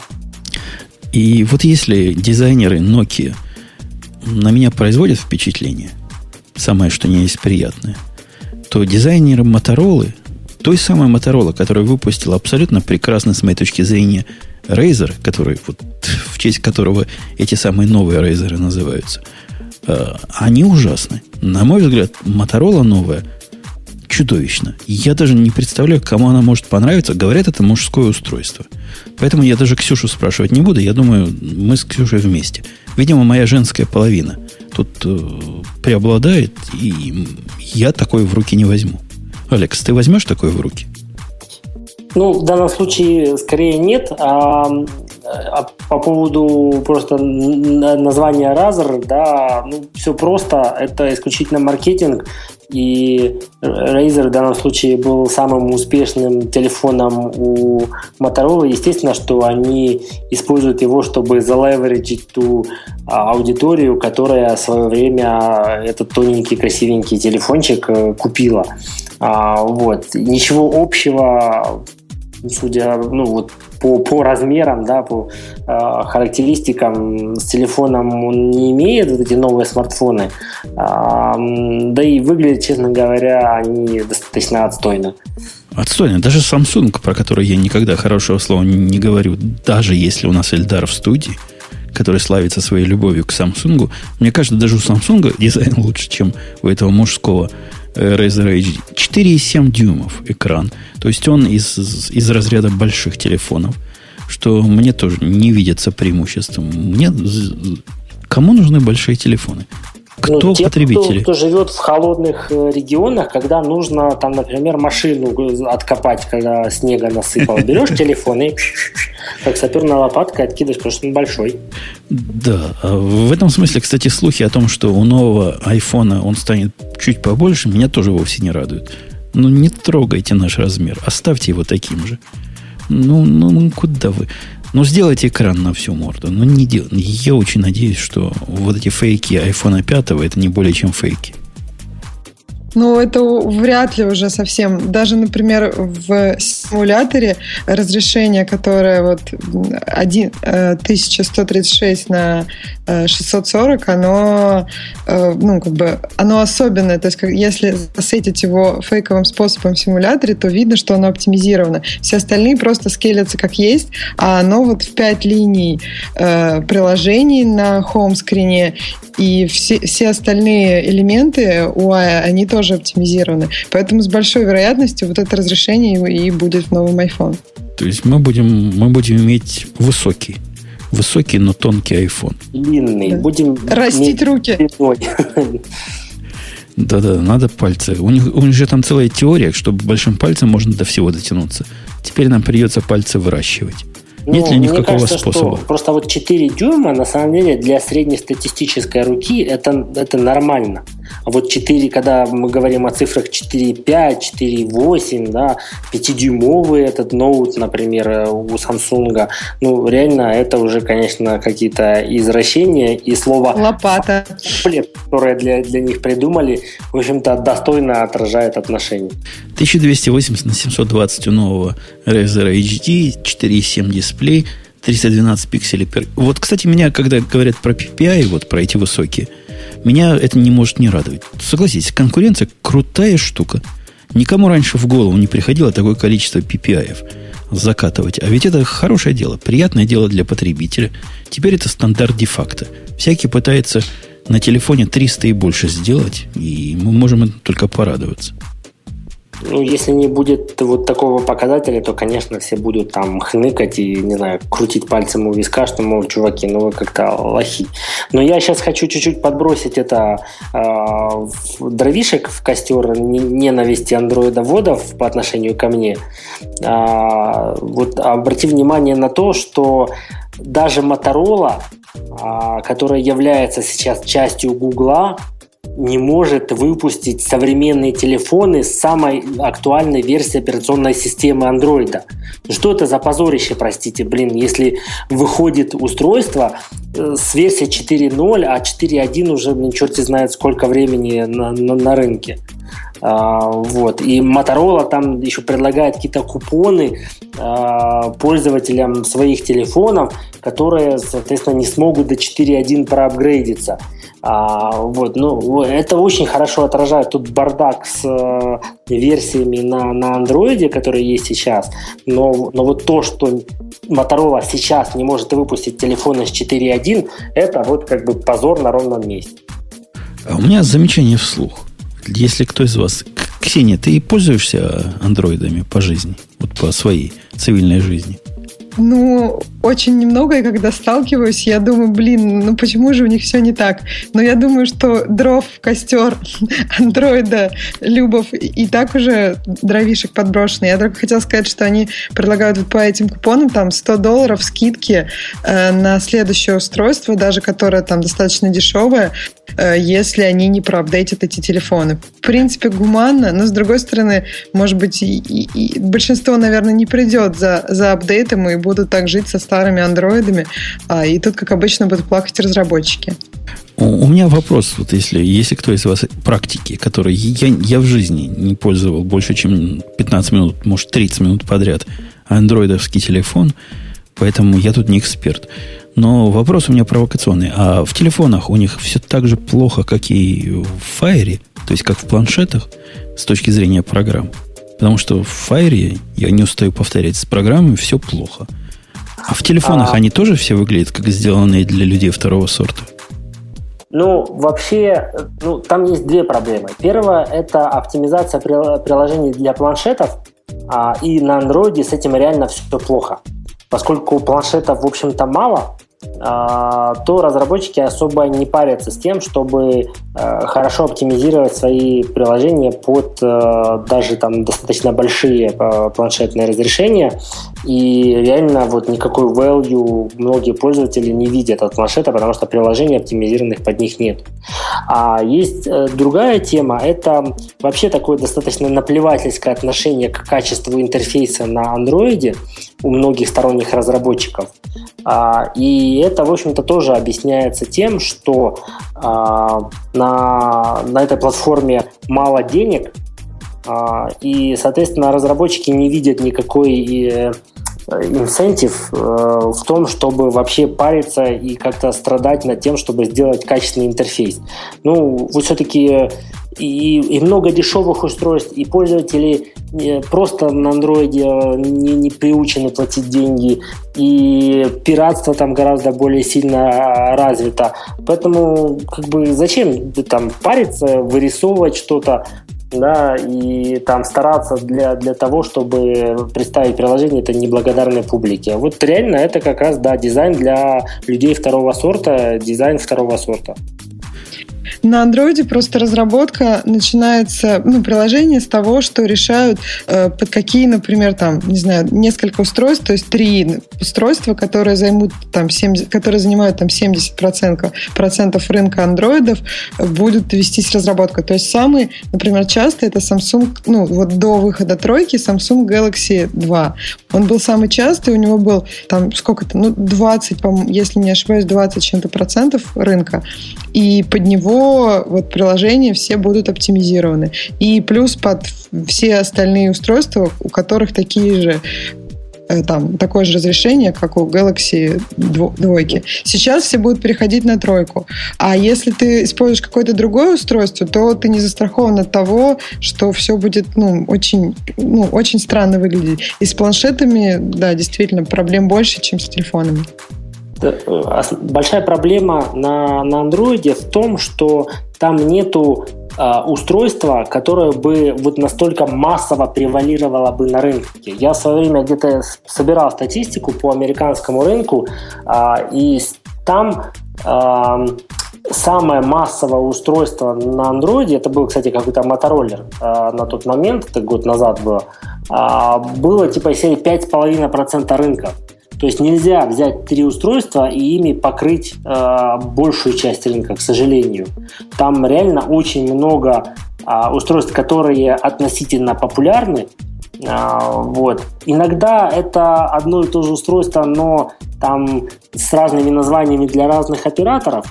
А, но, тем не менее, проблема есть в том, что при выпуске андроидного приложения хотя бы десятка-два популярных девайсов тебе нужно определить и на них таргетиться, и на них тестироваться, естественно.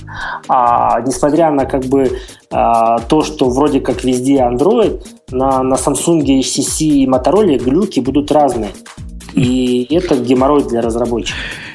Несмотря на то, что мы вот тут про Razer HD говорим, Engadget, например, с нами не согласен. Он говорит, самое главное, что показал Motorola, это вовсе не HD, это именно M-модель. Это самая модель, которая закопает, они реально говорят, закопает iPhone.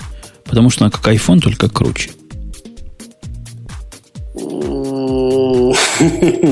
Ну, хорошо, ладно.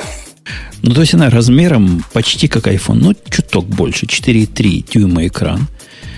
Она современная, значит, во всех точках зрения. Она стоит 99 долларов. Это какая? 99 долларов это цена через оператора, я так понимаю, да? Да, конечно. То есть у Longran оно примерно то же самое будет стоить. Я, кстати, смотрел на забавные вычисления, когда сравнивают цену андроидовских фонов и айфонов, и говорят, что iPhone обходится, по-моему, в 2100, да, где-то, или 2600, в какую-то такую дикую сумму. Как они это считают? У них арифметика простая. Считают контракт, умножают, сколько это будет стоить за два года, и получают цену. Ну, лукавая, да, арифметика, потому а, что... А, потом берут, типа, Motorola и говорят, вот же она 99 долларов стоит, да, а вот на iPhone вы потратите 2700. Ну, конечно, это зачастую так аргументируют э, фанаты андроида всю тему. Да-да, не забывают о том, что и за Motorola придется план платить, как ни крути. И трафик у того же AT&T будет стоить прямо не дешевле. Да, и, и это не цена за телефон, это цена за, за сервис, по большому счету. То есть, какой бы у вас ни был, даже если не смартфон, все равно вы будете платить сравнимое количество за эти два года. Ну, может, не 2 600 вы заплатите, но 2 400 заплатите, 2 300 заплатите. Отсюда надо танцевать, но это, это конечно, трудно кому-то доказать. Ну, тут, собственно, вопрос в том, что а, вот ты раньше, да, сравнивал этот Razer M с iPhone 4s, который ожидается, что через несколько дней он станет доступным а, у AT&T за 99 долларов. Да, сейчас он, по-моему, уже 149. А, вот, а, соответственно, с появлением нового iPhone а, там линейка сдвинется, и, соответственно, 99-долларовой моделью станет iPhone 4s. А, ну вот тогда уже такой разницы, получается, не будет, а при этом ну, как бы есть iPhone, а есть все остальные. Ну, естественно, что пользователи будут выбирать между вот этими двумя категориями. И, кстати говоря, 3GS, похоже, исчезнет с исторической сцены. Ну, в общем-то, пора уже. Старенький ну, телефон. Ну, это интересный момент. А, я я, в общем-то, когда-то тоже думал, что он исчезнет. Потом у меня была другая версия, что из него могут сделать а, дешевый припейдный девайс.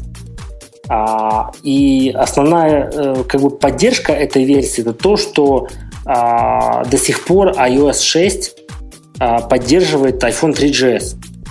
А, Apple, в общем-то, никогда особо за старые девайсы не цеплялась, и тот же первый iPad на его поддержку в шестой системе забили. Но 3GS все равно почему-то поддерживается. И поэтому я думаю, что он не совсем не пропадет, но что-то с ним случится интересно. Ксюша, а ты смотришь вот на этот сайт, где Razer M показывает, тебе глаза не колет то, что колет глаза мне? Мне колет, наверное, что-то другое. Мне вообще кажется, что он похож на какой-то такой плохой Samsung. То есть вот вроде Samsung, но хуже. И, и непонятно, куда уж можно хуже. Да, да, да, да ладно тебе. Ну вот как, нет, ну просто не хочется его пощупать и не хочется его как-то. А про э, телефоны iPhone 3GS я просто уверена, что они останутся, и иначе бы поддержку iOS 6 не делали бы. Просто Алекс меня с языка снял mm. эту, эту мысль. У меня, мне глаза режет сравнение толщины. Это просто, это надо запатентовать. Надо сравнивать вот везде вот так, как они сравнивают.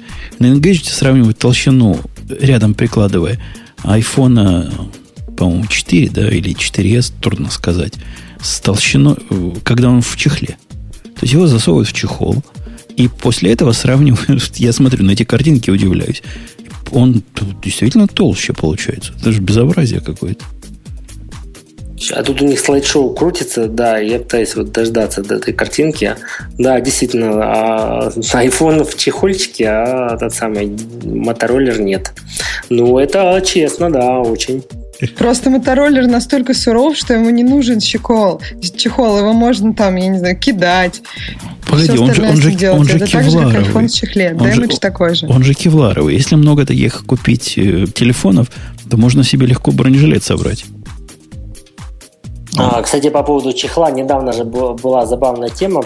А, у этого у Зайнфилда новое, э, новое шоу, которое там Comedians with, with Cars или что-то в этом роде, где он садится там с разными чуваками и болтает за, за жизнь. Вот. И недавно кто-то был у него в гостях, кто достал iPhone в чехле. И Сайнфелд говорит, ну, блин, типа это, вот, вот ты же шлем не носишь в жизни. Нафига тебе чехол на самом деле на телефоне? Ну, ерунда какая-то. Я вот, например, никогда iPhone в чехле не носил и считаю, что, мне кажется, это какая-то фигня. Это... Я вот до вчерашнего дня тоже не носила, но когда я второй раз уже разбила крышку заднюю у айфона, я вот всерьез подумала, что нужен какой-то бампер или чехол, потому что, ну, ну обидно уже, уже второй раз. Поэтому мне кажется, это, это как-то удобно. Не бегать, менять эту крышку по два раза. А можно просто быть внимательней. А у меня наклеечка на спине и наклеечка на морде. И я вообще не люблю чехлов, вот как ты, Алекс. Не люблю. Бампер я одно время уважал, но потом он меня стал раздражать. А наклеечка на спине, знаете, заковская такая. Такая, такая, такая наклеечка. Она, по-моему, только хорошо, чем плохо делает. Во-первых, нет стеклянной спины, которую постоянно боишься либо поцарапать. Ну, поцарапать, черт с ним. Но как-то, ну, скользко получается. Но и экран тоже. Я же с ключами ношу всегда телефон в одном кармане. Тоже спасает пленочка на экран. Ты, конечно, скажешь, что не надо в одном кармане носить. Но попробуй запомни все это дело. Ладно, давайте еще одну телефонную тему, и хватит на сегодня. Она поразительная, но это правда. То есть это можно было бы придумать как анекдот. Но это не анекдот. Вы знаете... Я даже знаю, о чем будет речь. Ксюш, ты знаешь, о чем я намекаю? iPhone 5 запатентован, понимаешь, до выхода. Китайский теперь патент есть на iPhone 5, и теперь Apple будет горько и стыдно за то, что они такое выпустят, если выпустят. Ну, это прям шутка, о которой все говорили, когда вот вышел этот Go Phone, да, кажется, он как-то так назывался. И он был, даже, да. да, да, да, да, так. И он был, ну, то есть он собран по фейкам, которые сейчас бродят в интернете, и предполагается, что так будет выглядеть iPhone 5. И, и все-таки запатентовали. А в американском суде, ну, в американском патентном не-не-не, а в Китае, в Китае. А, ну хотя Apple очень хочет на китайский рынок, и, наверное... Ну, я думаю, что это же будет точно так же, как с этой китайской конторой ProView, а, которая, значит, э, типа владела немножко правами на торговую марку а, iPad в Китае. Ну, там сложная история. Это ProView продала какой-то к, к тайванской конторе эту торговую марку, а, а потом Apple у этой тайванской конторы втихаря ее выкупила. И когда, собственно, вышел продукт iPad, э, ProView сказал, а, а, на самом деле, типа, эти права не включали права на торговую марку в Китае.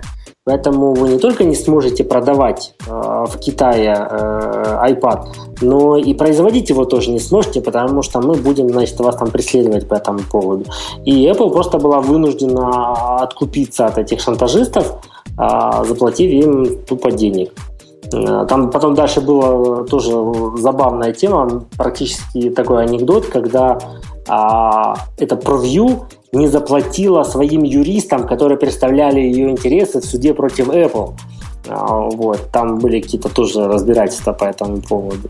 Но я думаю, что здесь действительно будет, скорее всего, похожая ситуация, при которой вот эти шантажисты подадут э, на Apple суд по поводу якобы вот этого патента в Китае, что, ну, анекдотическая ситуация. Реально собрали девайс по слухам, как должен был выглядеть пятый iPhone, и, и теперь будут, собственно, это, этим Apple преследовать.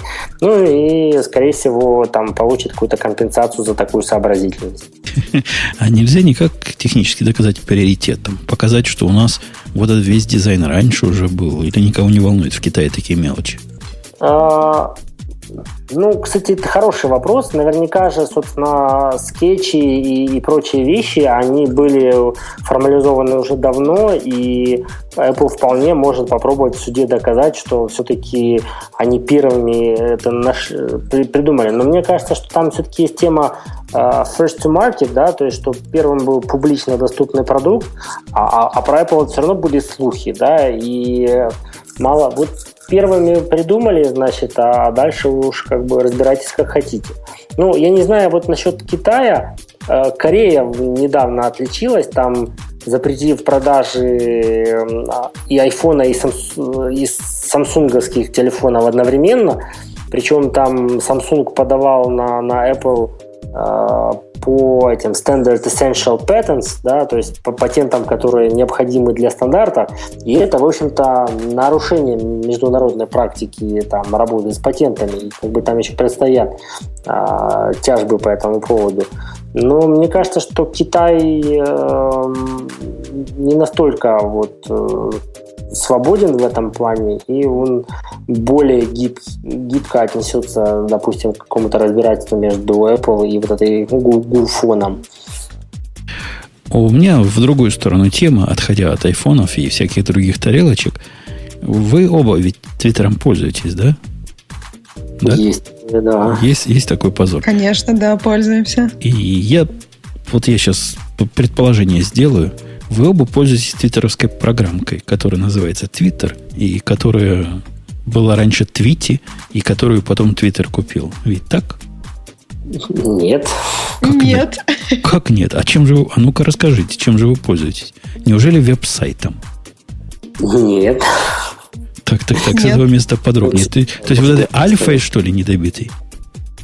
Э, я пользуюсь э, сейчас твитботом. Речь идет про Остен, да? Или про телефон? Нет, про, про Остен. На телефоне это все правильные пацаны пользуются твитботом, это понятно. Девчонки. Вот, э, и, и на Остен, в принципе, все правильные пацаны уже вполне могут пользоваться тоже твитботом. Сейчас это бета-версия, если недавно это была альфа, там, конечно, есть проблема, что если ты можешь установить бету только в том случае, если ты устанавливал альфу, это связано с недавними ограничениями Твиттера, Твиттера API э, по количеству пользователей. И сейчас они не могут выйти за рамки того количества, что у них есть. Э, но мне, в принципе, все нравится. Он достаточно секси, как мы уже говорили о телефончиках. Вот. И при том, что мне он, твитбот не нравится на iOS, и мне он очень нравится на OS X. Ну, а ты, Алекс, ты тоже на этом девчоночем поделе сидишь? Ну, кстати, забавная тема. Я, я тоже до последнего времени пользовался твитботом, но он у меня был установлен на, на рабочем компьютере. А так как я на, на прошлой неделе рабочие компьютеры поменял, вот, то а, у меня токен, который был записан в кейчейне рабочего компьютера, ну, удалился. И оказалось, что вот там реально у бета-версии была привязка как раз к токену в течение. А, соответственно, на новом компе я твитбот э, активировать не могу, он говорит, ждите релиза. Поэтому пока что я пользуюсь э, эхофоном. Слушайте, а как они решают проблему с ограничениями? Сколько у них? 100 тысяч пользователей, да? А, там 100 тысяч токенов, но вроде как э, они могут э, расширяться. Там не так, что прям типа совсем-совсем 100 тысяч и больше никуда. А там же вроде была такая идея, что если у тебя уже 100 тысяч на момент внедрения вот этих изменений, то, по-моему, у тебя может быть 200 тысяч. То есть там была еще такая оговорка. Да-да-да, там, там как-то вот для текущих уже у тех, у кого есть э, запущенный клиент, там э, по-другому считаются эти темы и, соответственно, увеличивается количество токенов, поэтому вот существующие клиенты вроде как более-менее сейф. Ну вот про, я как раз про существующие клиенты. Ну, вот этот клиент, который бывший Твити, а теперь Твиттер называется, он неплохой. Кроме того, что он не обновляется практически никогда – и как-то все, все новости... Ну, в Твиттере, например, Discover есть, да, который умеет показывать не просто э, как собачка сейчас, но и более того. Всего этого недоступно в, стан- в их стандартном, в их официальном клиенте. И судя по слухам, которые ходят тут в сетях, и не будет никогда доступно. Судя по слухам, они решили забить на этот клиент и больше его не разрабатывать. И это, это вообще что означает? Они на что нас толкают? Чтобы мы все в вебе сидели? Нет, там очень интересно. Они перестали. Последнее обновление вот этого клиента вышло в мае 2011 года. И в июне уже они купили TweetDesk. И для вот и я так понимаю, что они хотят сделать ставку на него, и уже он позиционируется как официальный клиент. Может быть, они и причем они в апдейте, то есть э, апдейт этого клиента вышел в июле, по-моему, этого года. То есть я просто тогда немножко не понимаю, почему они не делают каких-то заявлений по этому поводу, но вот, видимо, как-то так. Мне кажется, он официальный клиент только для виндов считается. Официальный клиент именно для Mac считается Э, бывший твите. Или я что-то путаю? Ну, ты знаешь, я вот сейчас э, вспомнил тоже про этот, про TweetDeck э, и пошел в Mac App Store. Э, ну, реально, тут seller Twitter Incorporated, э, и иконочка у него с правильным логотипом Твиттера и обновлено, это приложение 9 августа 2012 года. То есть э, вполне может быть, что вот в этом случае э, совершенно права, и фокус будет как раз на, на твитдеке, который есть и под Mac, и под Windows, и в отличие от Твити, да, который был только под Mac, а, он гораздо более функционален, и, соответственно, вот пользуйтесь им, пожалуйста. Ну, его функциональность совмещена с его общей страшностью. Вот это меня пугает. Мое чувство ну, прекрасного... Страшность там, конечно, да. То чувство прекрасного должно выключиться, когда ты его запускаешь. Я уж по-всякому попробовал. Вот попытался сделать при помощи флуида себе, готовясь к тому, что он исчезнет, при помощи флуида себе такой стендалон аппликацию. Плохо получается. Получается плохо, потому что если включаешь во флуиде, например, user agent iPhone или iPad, он ожидает тебя жестов айфоновских и айпэдовских, которые как-то криво производят, можно производить на компьютере. Ну, можно, но, но как-то криво. Понимаете, тянуть надо, знаете, вот как с двумя кнопками держать. Целое дело. Так, так, так жить нельзя. Но зато они анонсировали Embeddable Tweet Stream Tool. Действительно, прямо с каждой, с каждой страницы, любой пользовательской, можно создать себе вот такой, вот такой поток, который интерактивный, и вставить его потом на веб-сайт. Кто-нибудь из вас пробовал эту балалайку? Не, я пока не пробовал. Ксюш, видела? У меня как-то тоже руки не дошли. Оно действительно делается легко, буквально там кастомизации практически никакой. Можно задать высоту, и можно разрешить или не разрешить какие-то левые твиты, чтобы там появлялись. Вот это все. Ну, то есть какие-то рекомендации, еще чего-то, чтобы в твоем потоке на сайте появилось. После этого это ставится двумя строчками в твой HTML, и там должно... У меня оно не запустилось нигде. Я вчера, когда пробовал, Твиттер говорил, у нас технические проблемы. Поэтому я плюнул. Но, говорят, люди делают. И из того, что приятного для простого человека по сравнению с текущими, с прошлыми виджетами, оно там раскрывает фотографии автоматически. Такое умное оно. Во-первых, умеет фотографии раскрывать. Во-вторых, можно прямо из э, вашего, с вашего сайтика, с браузера написать ответ. То есть такой мини-клиент, мини-твиттер-клиент прямо в вашем сайте. Чего, в принципе, хорошо. Может, они в эту сторону клонят. Все растащат себе по сайтам, и не надо будет никаких клиентов. Зашел на сайт, а там нужные твиты. Опаньки. В теории они давно говорили о том, что вот веб – это самая правильная платформа, и, собственно, пользуйтесь вебом, и мы там сделаем такие фичи, которые, значит, ни одному клиенту там в жизни не снились. А, вот, и вопросы урезания доступа API – это в ту же корзину вполне ложатся, потому что они хотят перевести пользователей в ту сферу, где они их контролируют, в отличие от э, внешних клиентов. А, вот. Другое дело, что Facebook уже на эти грабельки наступил с мобильным приложением, когда, собственно, и на iPhone, и на Android э, Facebook это был просто такой некий рапор вокруг HTML5 приложения, и, в общем-то, то, как оно тормозило, хорошо доказывало пока что недостаточную состоятельность э, HTML5 как, как платформы для, для таких приложений. А, вот. И они же недавно обновили приложение, в котором некоторые части уже переписали на, на нативные, а, в частности, ну, по крайней мере, на, на iPhone. И вот эти, и эти части, которые были переписаны, стали гораздо более responsive и быстрее в работе. А, вот. И не думаю, что это повысило каким-то образом производительность в мире, но, по крайней мере, а, там производительность по чтению Фейсбука точно повысилась. Ну, все по этому Там поводу... даже немножко наоборот. Они все переписали писали на нативном коде, и только некоторые участки э, у них теперь подсасываются как э, HTML странички, какие-то там врезки. А, ну, то есть весь основной остров приложения и как оно там грузится, и как оно скроллится, это все на нативных компонентах написано. У них просто очень интересный пресс-релиз был. Прям они там описывали такие вещи, и там начинаешь задумываться о том, как, как тебе врет мобильное приложение и как оно хитрым способом пытается тебя заставить думать, там, что, что оно в этот момент делает, а на самом деле делает совсем другое. Э, да.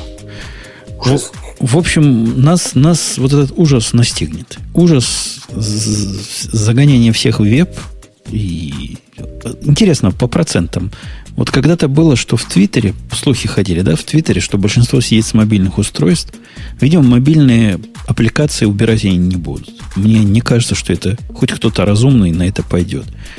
А вот если они уберут веб, э, десктопную аппликацию, то мне будет грустно. Не знаю, как вам. А у меня вопрос, как вот с этими виджетами хранить, э, ну, то есть прихранивать себе твиты, какие-то свои там черновики? То есть это же...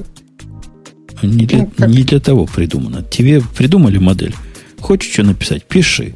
Не хочешь не писать, не пиши. Какие черновики? В текстовом, в текст эдите сохрани. Маленькая, ага. что ли? А favorites, например, там почитать потом тоже, да, себе куда-нибудь сохрани в правильное место. Погоди, favorites, они же они сделали интеграцию в их э, официальном клиенте, с покетом теперь есть интеграция. То есть можно себе его отложить в сторонку. Я ведь ничего ну, не Просто как-то странно. Они не, хоня, не хотят, то есть, какие-то мои персональные данные хранить. Это, это ведь здорово. Все хотят наоборот. Это, там, от человека персональные данные, а они все хотят переложить на других. По-моему, им и так достаточно. Много чего хранить есть. И борются они, вот я с Алексом согласен, что всех в правильный путь загнать. Правильный путь это когда тебе через браузер показывают. А когда через браузер показывают, совершенно очевидно, они контролируют все и куда показывать рекламные твиты, и куда показывать промот, эти идиотские твиты. В общем, все ну, в их да, руках. я тут согласна. Мне кажется, ну, то, то, как уже сейчас видно, что остальные клиенты, они ну, не показывают промоуты твиты. Очевидно, они их как-то отфильтровывают. И если оставлять эти клиенты и даже усложнять вот эту систему промоута твитов, всегда клиент сможет отфильтровывать то, что он хочет. И да, чтобы все контролировать, нужно ставить все в веб. В принципе, они идут, наверное, правильным для себя путем. Да. Это, это путь, может, правильный, но потребителя конечного как-то настолько угрущает, что потребители эти, собравшись силами, пишут свои собственные твиттеры. Мы об, об одном из них в прошлом подкасте намекали. Ну, поглядим, что из этого получится. Тема, которая следующая у нас тут в списочке идет, она такая околонаучная. Поначалу смотришь на это на дело, что тут у нас нарисовано. Кажется, что это аккорды просто боком изложенные, каким-то боком. В общем, аккордами, повернутыми на 90 градусов, можно запоминать пароли. Сказали, не британские ученые это установили? Нет, американские ученые, смотрите. Да, может, это просто кто-то переехал из Великобритании в Америку. Язык, язык-то похожий. Не, ну идея, согласитесь, богатая. Идея в том, что пароли запоминать в голове это страшное дело по двум причинам. Во-первых, много паролей в одну голову не влезет. Плохо голова для паролей устроена сложных. А во-вторых, если вас будут пытать любимым бобуковским вот этим термальным методом э, криптографии, то вы все как миленький скажете. И вот эти ребята пытаются эти две проблемы решить одновременно. Э, Ксюш, ты читала? Читала чего э, наука придумала? Нет, я, к сожалению, пропустила эту тему, но у меня сразу вопрос рождается, а зачем в голове хранить все пароли, если для этого придуманы более гуманные способы, программки и технологии вообще нам помогут в этом? Или они для хранения самого страшного и тайного пароля? Это все придумали? Нет, они хотят решить вопрос концептуально. То есть хранение разных паролей в программках, в OnePassword или в KeyPass или еще в чем-то, это по большому счету костыль который просто твою память разгружает. Да, действительно, можно много паролей, но все равно есть какая-то точка уязвимости. То есть, если тебя будут с паяльником пытать, и ты скажешь свой мастер-пароль, то, собственно, все. Скомпрометирован целиком и полностью. Правильно? Или хакнут как-то вот decryption, encryption, и все. И будет плохо. Тут же проблему они решают категоричным путем. Пароля как такового нет. А есть мышечная память, которая тебе загоняется в мозг, и при помощи вот этой самой мозгово- мозгово-мышечной памяти ты сможешь к любому сайту доступаться одним и тем же образом. Так а хакнуть, ну то есть перехватить сетевой трафик все равно же могут. То есть это... А, ну, а если у тебя кей, кей, кей, кей какой-то сидит кей который не кейген, как он называется, который сохраняет все твои нажатия клавиш, тоже, наверное, могут. Нет, это и, речь идет о том, что ты свободен от э, всяких троянов, потому что если у тебя есть трояны или есть у злоумышленника прямой доступ к твоему компьютеру, ну, что бы ты ни делал, хоть на уши стань, ты уже скомпрометирован. Тут нет. Заходишь ты на веб-сайт, а веб-сайт тебе показывает такие, такие эти аккорды – то есть шарики падают, ты на них нажимаешь. Похоже на гитарного героя. Знаете такую игру для Для чего? У меня такая есть для вот этой приставки такой продвинутой, где руками махать надо. Как называется, уже не помню эта приставка. Ну, скажите. Xbox? Kinect какой-нибудь, да. Не, не, не Xbox, другая. Правильно. PlayStation. Да, тут, тут ну что? А, V, да? V, да. Как там, VI. V, V, точно. V, да. Вот там вот я в гитарного героя. То есть появляются у тебя шарики, и как они появляются, ты нажимаешь. Там еще аккорды бывают. По-моему, такая же штука есть и для iPhone. У меня такая программа была. Если тебе достаточно часто и много показывать вот эти падающие шарики и заставлять тебя нажимать на клавиши, то можно какие-то паттерны твоего поведения с точки зрения ученых, э, британско-английских, вычленить. То есть некоторые нажимают с такой задержкой, некоторые вот так, некоторые сяк. И это, как они утверждают, уникальная абсолютная характеристика для каждого человека. А? а сколько нужно играть? То есть ты хочешь зайти на сайт, и он тебе там 10 минут гоняет, чтобы выяснить, кто, кто ты есть. Да ты после этого уже на сайт, раз хочешь идти. Приятно слышать оптимизм. 30 минут. Каких 10 минут? 30 минут? То есть хочешь почитать твиттер такой, и 30 минут играл Guitar Hero, и все, спать уже пора, какой Нет, твиттер? 30 минут у тебя понадобится для того, чтобы натренировать. Вот ты логинишься на новый сайт первый раз, он говорит, введите-ка вместо пароля вот эту балалайку. И 30 минут тебя тренирует, пока в мозг не загонит правильную последовательность нажатий. А потом ты с первого раза сможешь, ну, в идеале, с первого раза сможешь все это, все это набрать и показать, что ты это ты. А он уж превратит это в настоящий честный пароль, там со своей стороны токен, во что надо. Мне кажется просто, что вполне реально такой подход, что если кто-то научится эти паттерны вот так вот э, использовать для паролей, точно так же могут найти способ декодировать эти паттерны для, для каждого конкретного человека, и это тоже будет опасно. То есть это, по сути, как некий такой, получается, тут в конце да, статьи сравнение есть, что это некий dynamic э, RAM, да, динамическая память, э, при этом ты не знаешь, что там хранится, но найдется какой-нибудь хакер, который сможет это прочесть и точно так же ре- реализовать вот этот твой пароль или паттерн, который у тебя на, подсознании хранится. Но... А я другую проблему вижу. Ты там с, с возрастом как бы реакция становится другой, там, ну, или в детстве она другая. И то есть получается, что там в каком-то возрасте у тебя все эти паттерны, они же меняются, откажут, у тебя все не будет работать. Например, там на пенсию вышел, кредитной карты доступ все не имеешь. Как-то страшно. Будет проблема имени Брюса Уиллиса. Нельзя дочке передать наследство. Потому что старенький стал, забыл, как шарики нажимать. Ну, серьезно говоря, можно и устаревание мозга в этот алгоритм как-то вкрутить. Может, какая-то есть такая зависимость вычисляемая.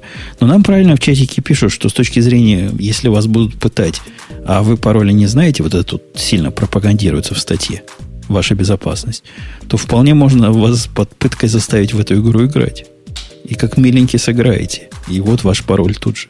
Я не очень понимаю, чем эта защита от паяльника отличается от прочих других методов. По-моему, с паяльником точно так же сыграешь, какие, какие... А мне кажется, с паяльником не сможешь играть. Ты просто будешь в сильном нервном состоянии, в состоянии аффекта, и все время будешь не попадать куда надо. И это как раз тебе грабителям там или насильникам придется тебя успокаивать, там, чаем отпаивать, чтобы ты смог ввести. Ну, грабители, Мо- насильники... Моего тут... знакомого как-то в Великобритании была неприятная история, когда на него напали, а, и поскольку кэш там, в общем-то, давно уже никто не использует, у него взяли карту и требовали просто а, выдать пин, а, вот. А когда он пин сказал, то, соответственно, один злоумышленник идет к банкомату с карточкой и проверяет, правду он сказал или неправду, а остальные э, ждут возле жертвы, и если вдруг оказалась неправда, то, соответственно, жертва за это страдает, за неправильно предоставленную информацию. То есть здесь, на самом деле, централизованный подход злоумышленников к тому, чтобы получить доступ, он реально может вполне как бы там э, сработать, хоть, хоть чаем отпаивать, хоть терморектальным методом вот, добиваться, да, там, а ну-ка сыграйте нам в эту игрушку, а если мы температурки добавим, да? ну, то есть... Ну, это, это, наверное, я с вами частично согласен. Наверное, это взламывается. Но это уже взламывается не на уровне каких-то дворовых гопников – которые вряд ли будут вам спокойную обстановку, чтобы ваши реакции восстановить. Но на уровне серьезных организаций. То есть, если серьезная организация захочет ваши данные получить, она вас и успокоит. Да есть специальные медикаментозные средства, чтобы успокоить.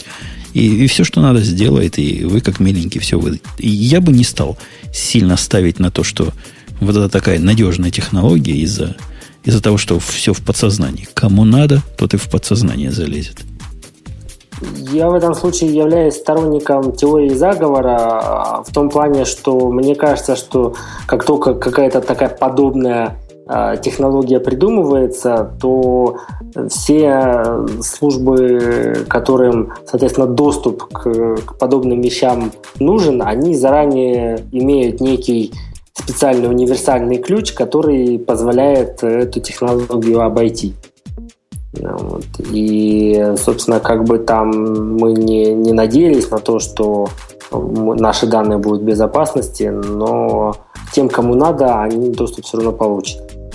Пессимист. Слышу пессимиста и одновременно реалиста. Я, я, с, я с тобой, да. Ну, нам нечего скрывать, мы честны. Это пусть Викиликсы скрывают всякие. Он, его же выпустили из посольства? Или все еще там сидит? Мне кажется, он по-прежнему сидит в посольстве, да. А, правильно, а нечего воровать наши секретные документы.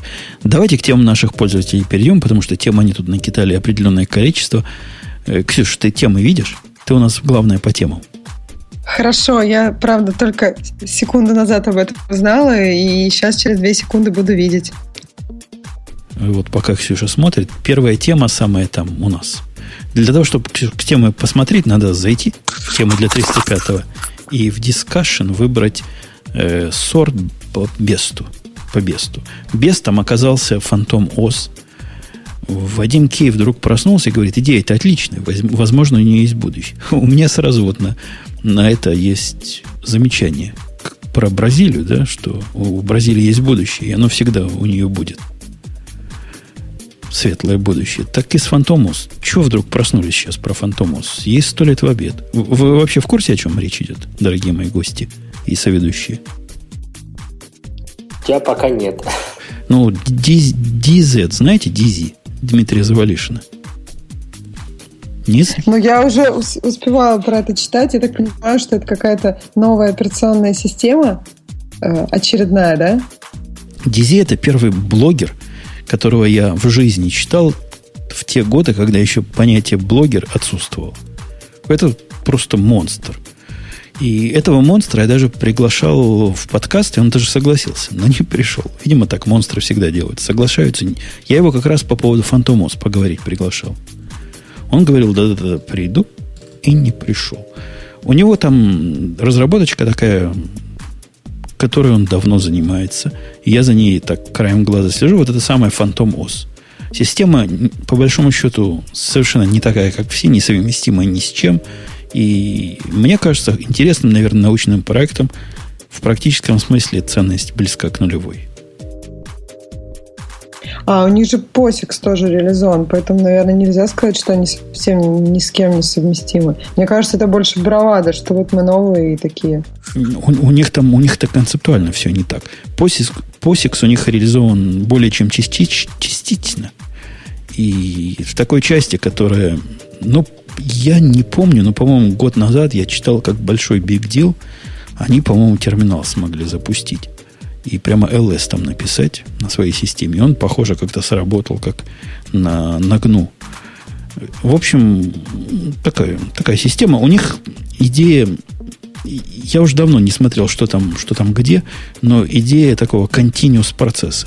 У них процесс, или как они процесс называют, вот то, что, то, что бежит, не зависит ни от чего. Ни от питания, ни от состояния машины, и выключил машину, включил, а процесс с того же места продолжит, пожелается работать. Мне кажется, это такая основная у них фишка. И вот вокруг этого такая непрерываемая функциональность. И этим они как раз от других отличаются. Ничего нового по поводу фантома. Я, я не знаю, чего э, хотел человек, который ее писал, чтобы мы рассказали. Ну, давайте я еще раз попробую Завалишина позвать. Хотя, хотя как-то он первый раз не пришел. Может, и второй. Да, мне нравится подход, вот, который они на, на сайте у себя пишут по поводу того, что нету файлов как таковых, да, нету файловой системы, потому что а, пользователь не работает с файлами, он работает с неким как бы, контентом, да, и то есть при открытии текстового документа это просто исполнение какого-то там метода для показа данных, а, а не там нахождение конкретного файла и его открытие. То есть а, мне кажется, что, простите, я про Apple, но вот э, Apple именно с iOS а, движется в этом направлении. Да, у нее много легаси, при этом, и какая-то работа с файлами все равно сохраняется, но Apple пытается сделать так, чтобы максимально убрать файловую систему от пользователя. И в iOS пользователь, по сути, не видит файловой системы. И, и, и Mac в этом направлении и тоже идет. А, потому что ну, тема вообще работы с файлами для пользователя зачастую непонятна. Пользователь действительно работает с контентом, а как оно там хранится, там хоть белки в колесе там как-то бегают или, или там сохраняют, это пользователя, в общем-то, не волнует. И, ну, наверное, в этом плане что-то хорошая мысль. Ну, вот опять, когда про посик совместимость говорят, сразу разрыв шаблона. Как это посик совместимость, отсутствие файловой системы, как это вместе в головах объединяется? Но мне кажется, что вот отсутствие файлов, ну, вообще отсутствие концепции файлов, это хорошо для пользователя, это безусловно. А почему эту тему добавили, мне кажется, может быть, опять становится очень модно делать операционные системы. Например, вот новости часто могут про Касперского, который делает абсолютно защищенную новую операционную систему. Это просто, наверное, программистам ну, в любое время, даже несмотря на то, что операционные системы уже многие там придумывают, э, работают, и трудно переделить этот рынок, э, все хотят сделать свою. Ну, я спокоен, потому что я свою уже сделал. То есть я могу теперь ржать над всеми, которые делают. Я был раньше вас. Я был тот, кто сделал систему раньше Windows графическую, так что вы нервно курите в сторонке все ребята. А по поводу систем, ну, самый любимый мой анекдот это реактоз. Это, это, это система, которую в любом приличном обществе, как упоминаешь, сразу есть о чем посмеяться.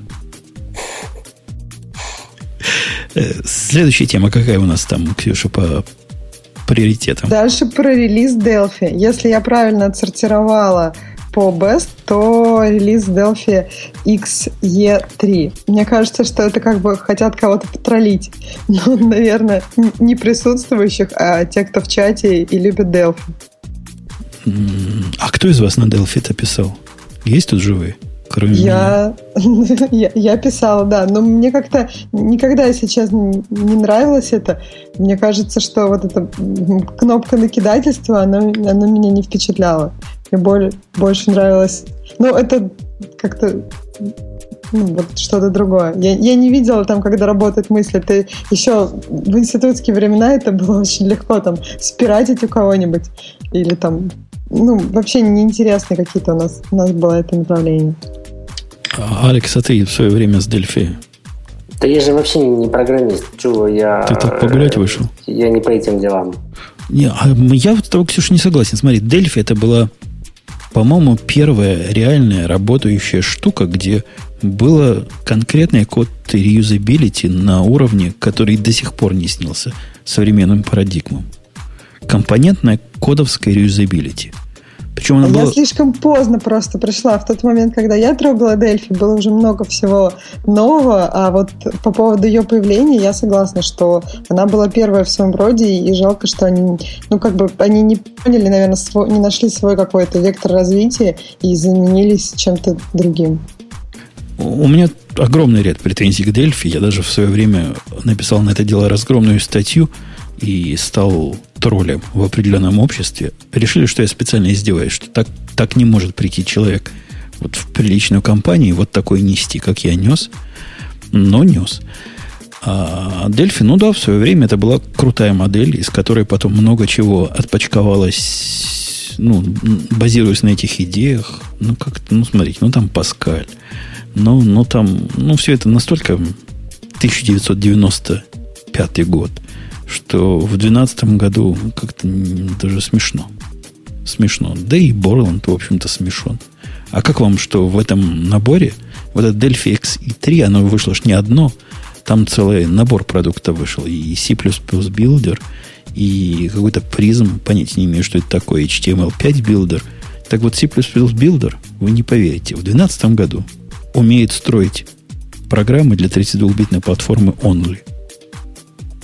А? Ну, это да, это очень круто. Но он при этом, я так понимаю, что эти программы могут э, под macOS и под iOS, и поддержка Android. А, нет, это в дальнейшем поддержка, я так понимаю, Android.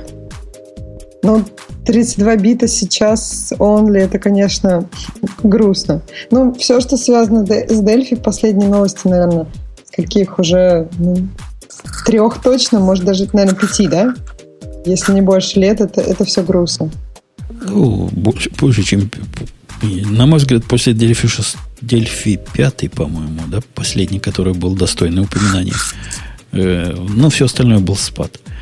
И, но сейчас на Дельфи не пишут. Вот как бы вам ни казалось, если вы пишете на Дельфи, что весь мир пишет, потому что, потому что вы на нем пишете. Да ничего подобного. Вы такой один, дорогой слушатель. Или вас двое. Ну, это, это вот люди вроде об этом знают, и везде об этом новости, но э, приходят на собеседование люди, которые там 10 лет уже пишут на Дельфи, и они доказывают, что она еще не умерла, а вот сейчас выйдет новая версия, и все будет еще под iOS, и Дельфи вообще самое прекрасное, что есть на свете. Ну, можно сказать на это аллилуйя, покойся в мире.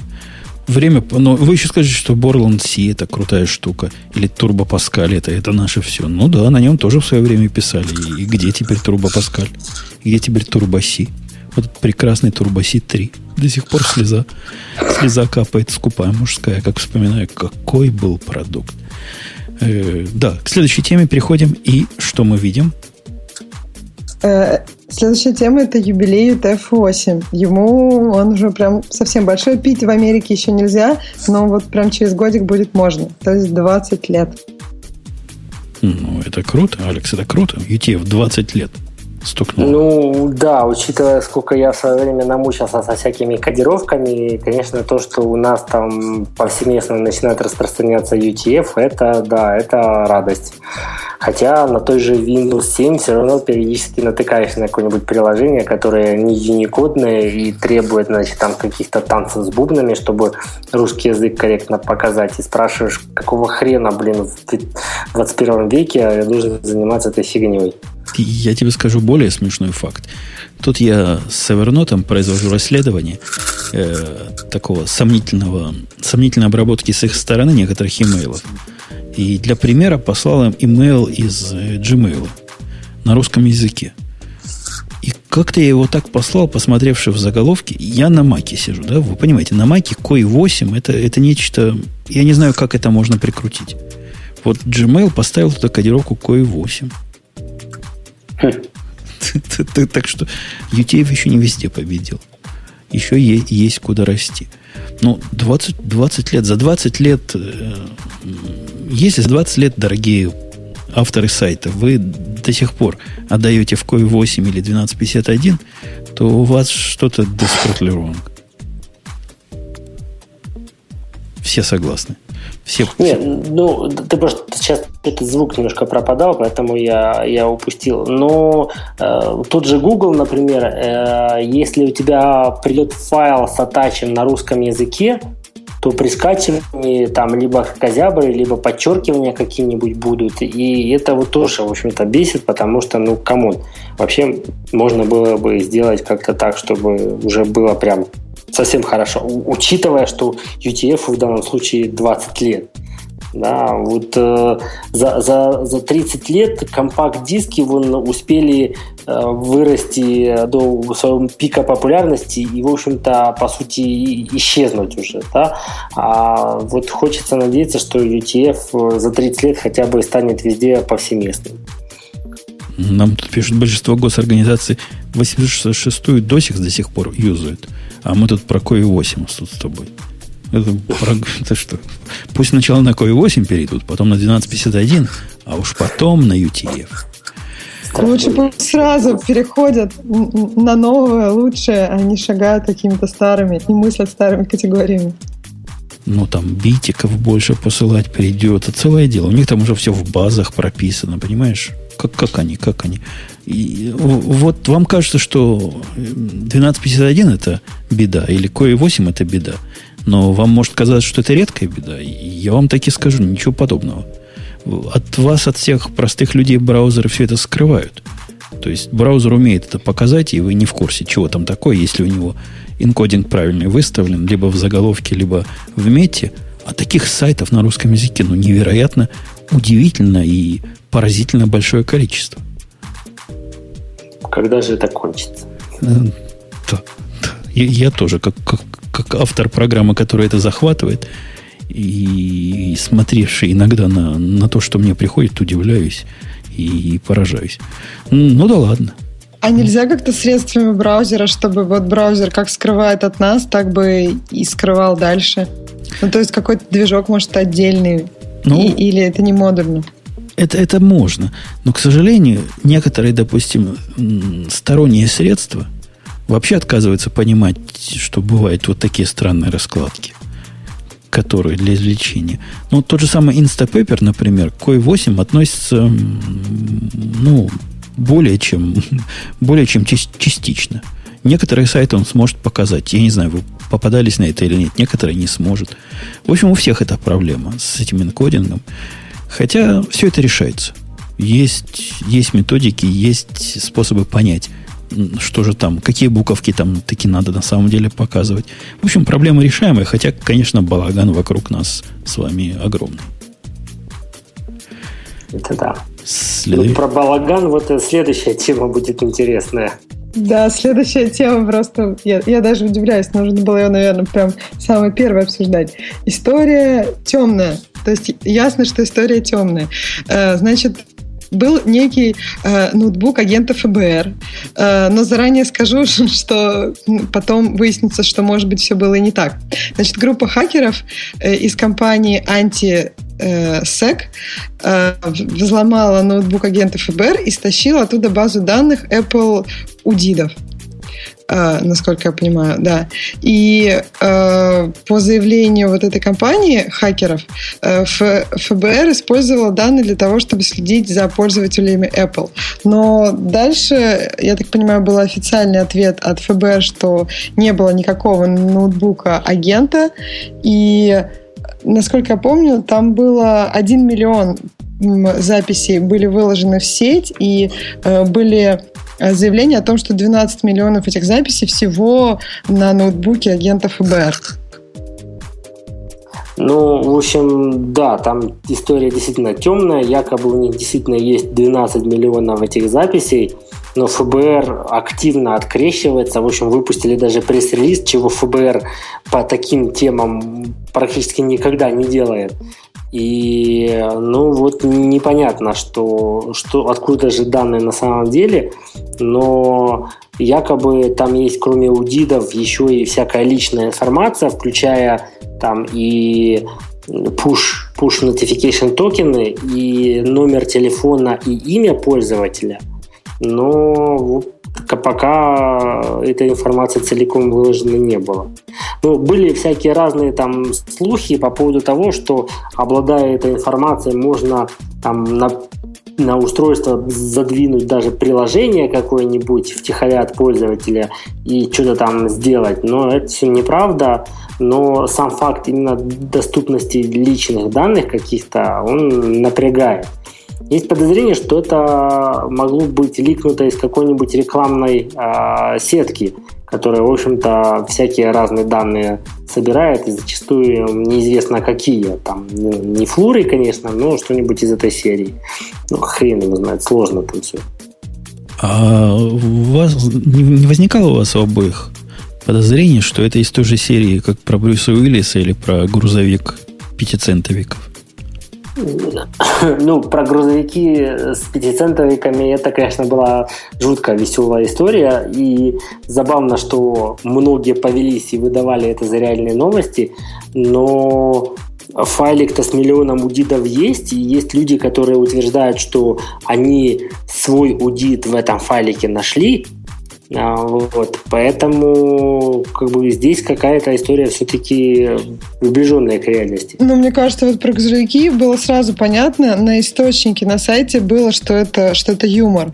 А, а вот про это заявление, да, если ФБР э, ответила пресс-релизом, э, я думаю, что все-таки тут э, не юмор. То есть это, это естественно, кем-то может быть подстроено и для чего-то, но вряд ли это именно юмор. Да ладно тебе, ты слишком хорошо людей, Ксюша, думаешь. Мне человек 10.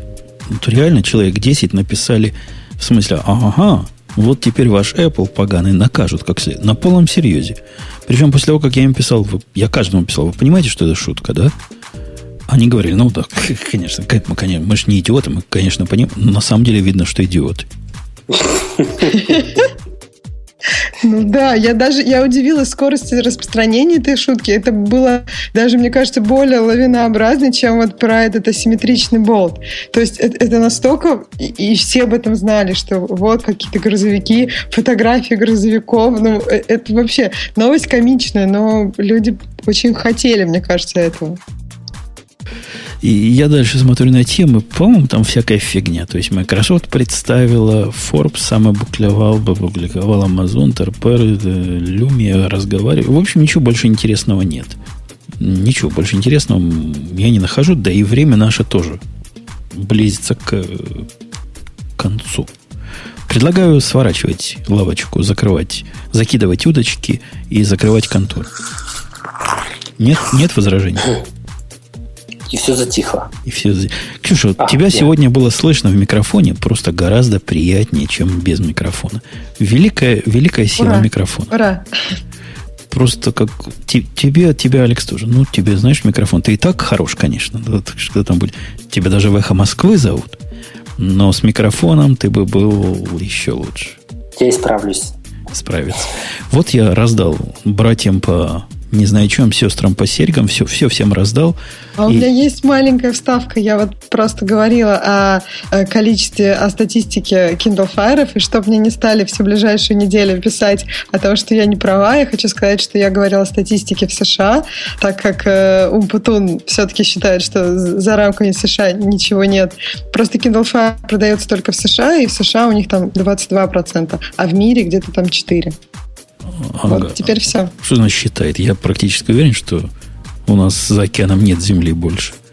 Ну, кстати, это забавная статистика в том плане, что про iPad тоже была тема, что 70% рынка, то есть, в общем, 70 плюс 22, а оставшиеся 8% делят между собой все представители, блин, китайского творчества. андроидного товарищества.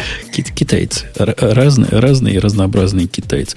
Вы, кстати, вы так не радуетесь, потому что я, слушая президентские речи, я понял, что у нас теперь производство в Америку все должно быть перенесено. Наш Барак Обама об этом говорит, что надо в Америке делать настоящие вещи.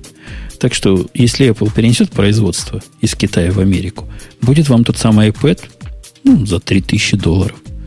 Ну, у вас в Америках же, да, такая уже, я так понимаю, что это знак качества сделано в Америке. Например, вот всем известные VMware, они пишут, вот один из плюсов их продукта, например, в сравнении с Parallels Mobile, это что оно делается в Америке, сделано в США. Это, мне кажется, прям очень вот сильно. На iPad тоже так напишут, сделано в США. Да, Google да. уже пыталась запустить этот а, Nexus Q, да, шарик, который там должен был быть конкурентом а, Apple TV, и они тоже жутко гордились тем, что он был сделан в Америке, по крайней мере, тот один прототип, который они там показывали. А, не, они же вроде кому-то еще раздавали эти шарики, вот, но в итоге, типа, его стоимость должна была составить 300 долларов, но при этом они поняли, что они слегка промахнулись с функциональностью и сказали, ну ладно, мы его перевыпустим потом как-нибудь еще по-другому. Но повод для гордости именно от сборки в Америке все равно был. Ну, и так 300 долларов это в три раза больше, чем Apple TV, которая, в общем, по, по функциям похожа, только коробочка должна была быть более там музыкально продвинутой. Да. Да, там все хуже даже. А Apple TV, похоже, больше не выйдет. Но это, это тема может для других рассказов. Просто погрустить. Если вы такой же любитель Apple TV, как я, то, по-моему, это хобби Джобса пропало вместе с самим Джобсом. Все, давайте до следующей недели. Спасибо, Алекс, что пришел. Смотри, поддержал нас в такую трудную минуту, когда из ведущих тут полтора человека. Не то, что ты, Ксюша, половина человека. Это уже какая-то традиция, да? Я пытаюсь заменить сразу всех ведущих сразу. собой. И у тебя хорошо получается. Ксюша, не то, что ты половина человека. Просто ты условная ведущая, а условный гость пока. Но ты двигаешься в правильном направлении, глядя на, на то, как народ на тебя реагирует. Ну, что, в общем, не главное. Когда мы меняем народа? Демократия у нас никогда. Ты хорошо воспринимаешься и ведущими, что намного-намного важнее. И тебе спасибо, что пришла. Вот так легко да. откликнулась, принесла с собой спасибо, микрофон. Спасибо, что позвали. Да, спасибо всем. Спасибо тем, кто нас слушал. Приходите на следующей неделе. Надеюсь, Грей вернется. Грей-то поехал из Госдепа брать свою. Я вам точно говорю. Он в самолете в Америку сейчас летит. В очередь становиться. Бобук, наоборот, поехал в страну с, с каким-то режимом. Авторитарным, авторитарным режимом имени Лукашенко. Да. Да, страну, из которой не все возвращаются. Ну, говорят, он уже по пути выпустили его. Видимо, он там лишнего ничего не сказал. Так что нормально. Нормально. Дождемся Бобука в следующий раз и посмотрим, какой будет составчик. Надеюсь, не менее зажигательный, чем сегодня. Все, пока. До следующей недели. Пока. Пока.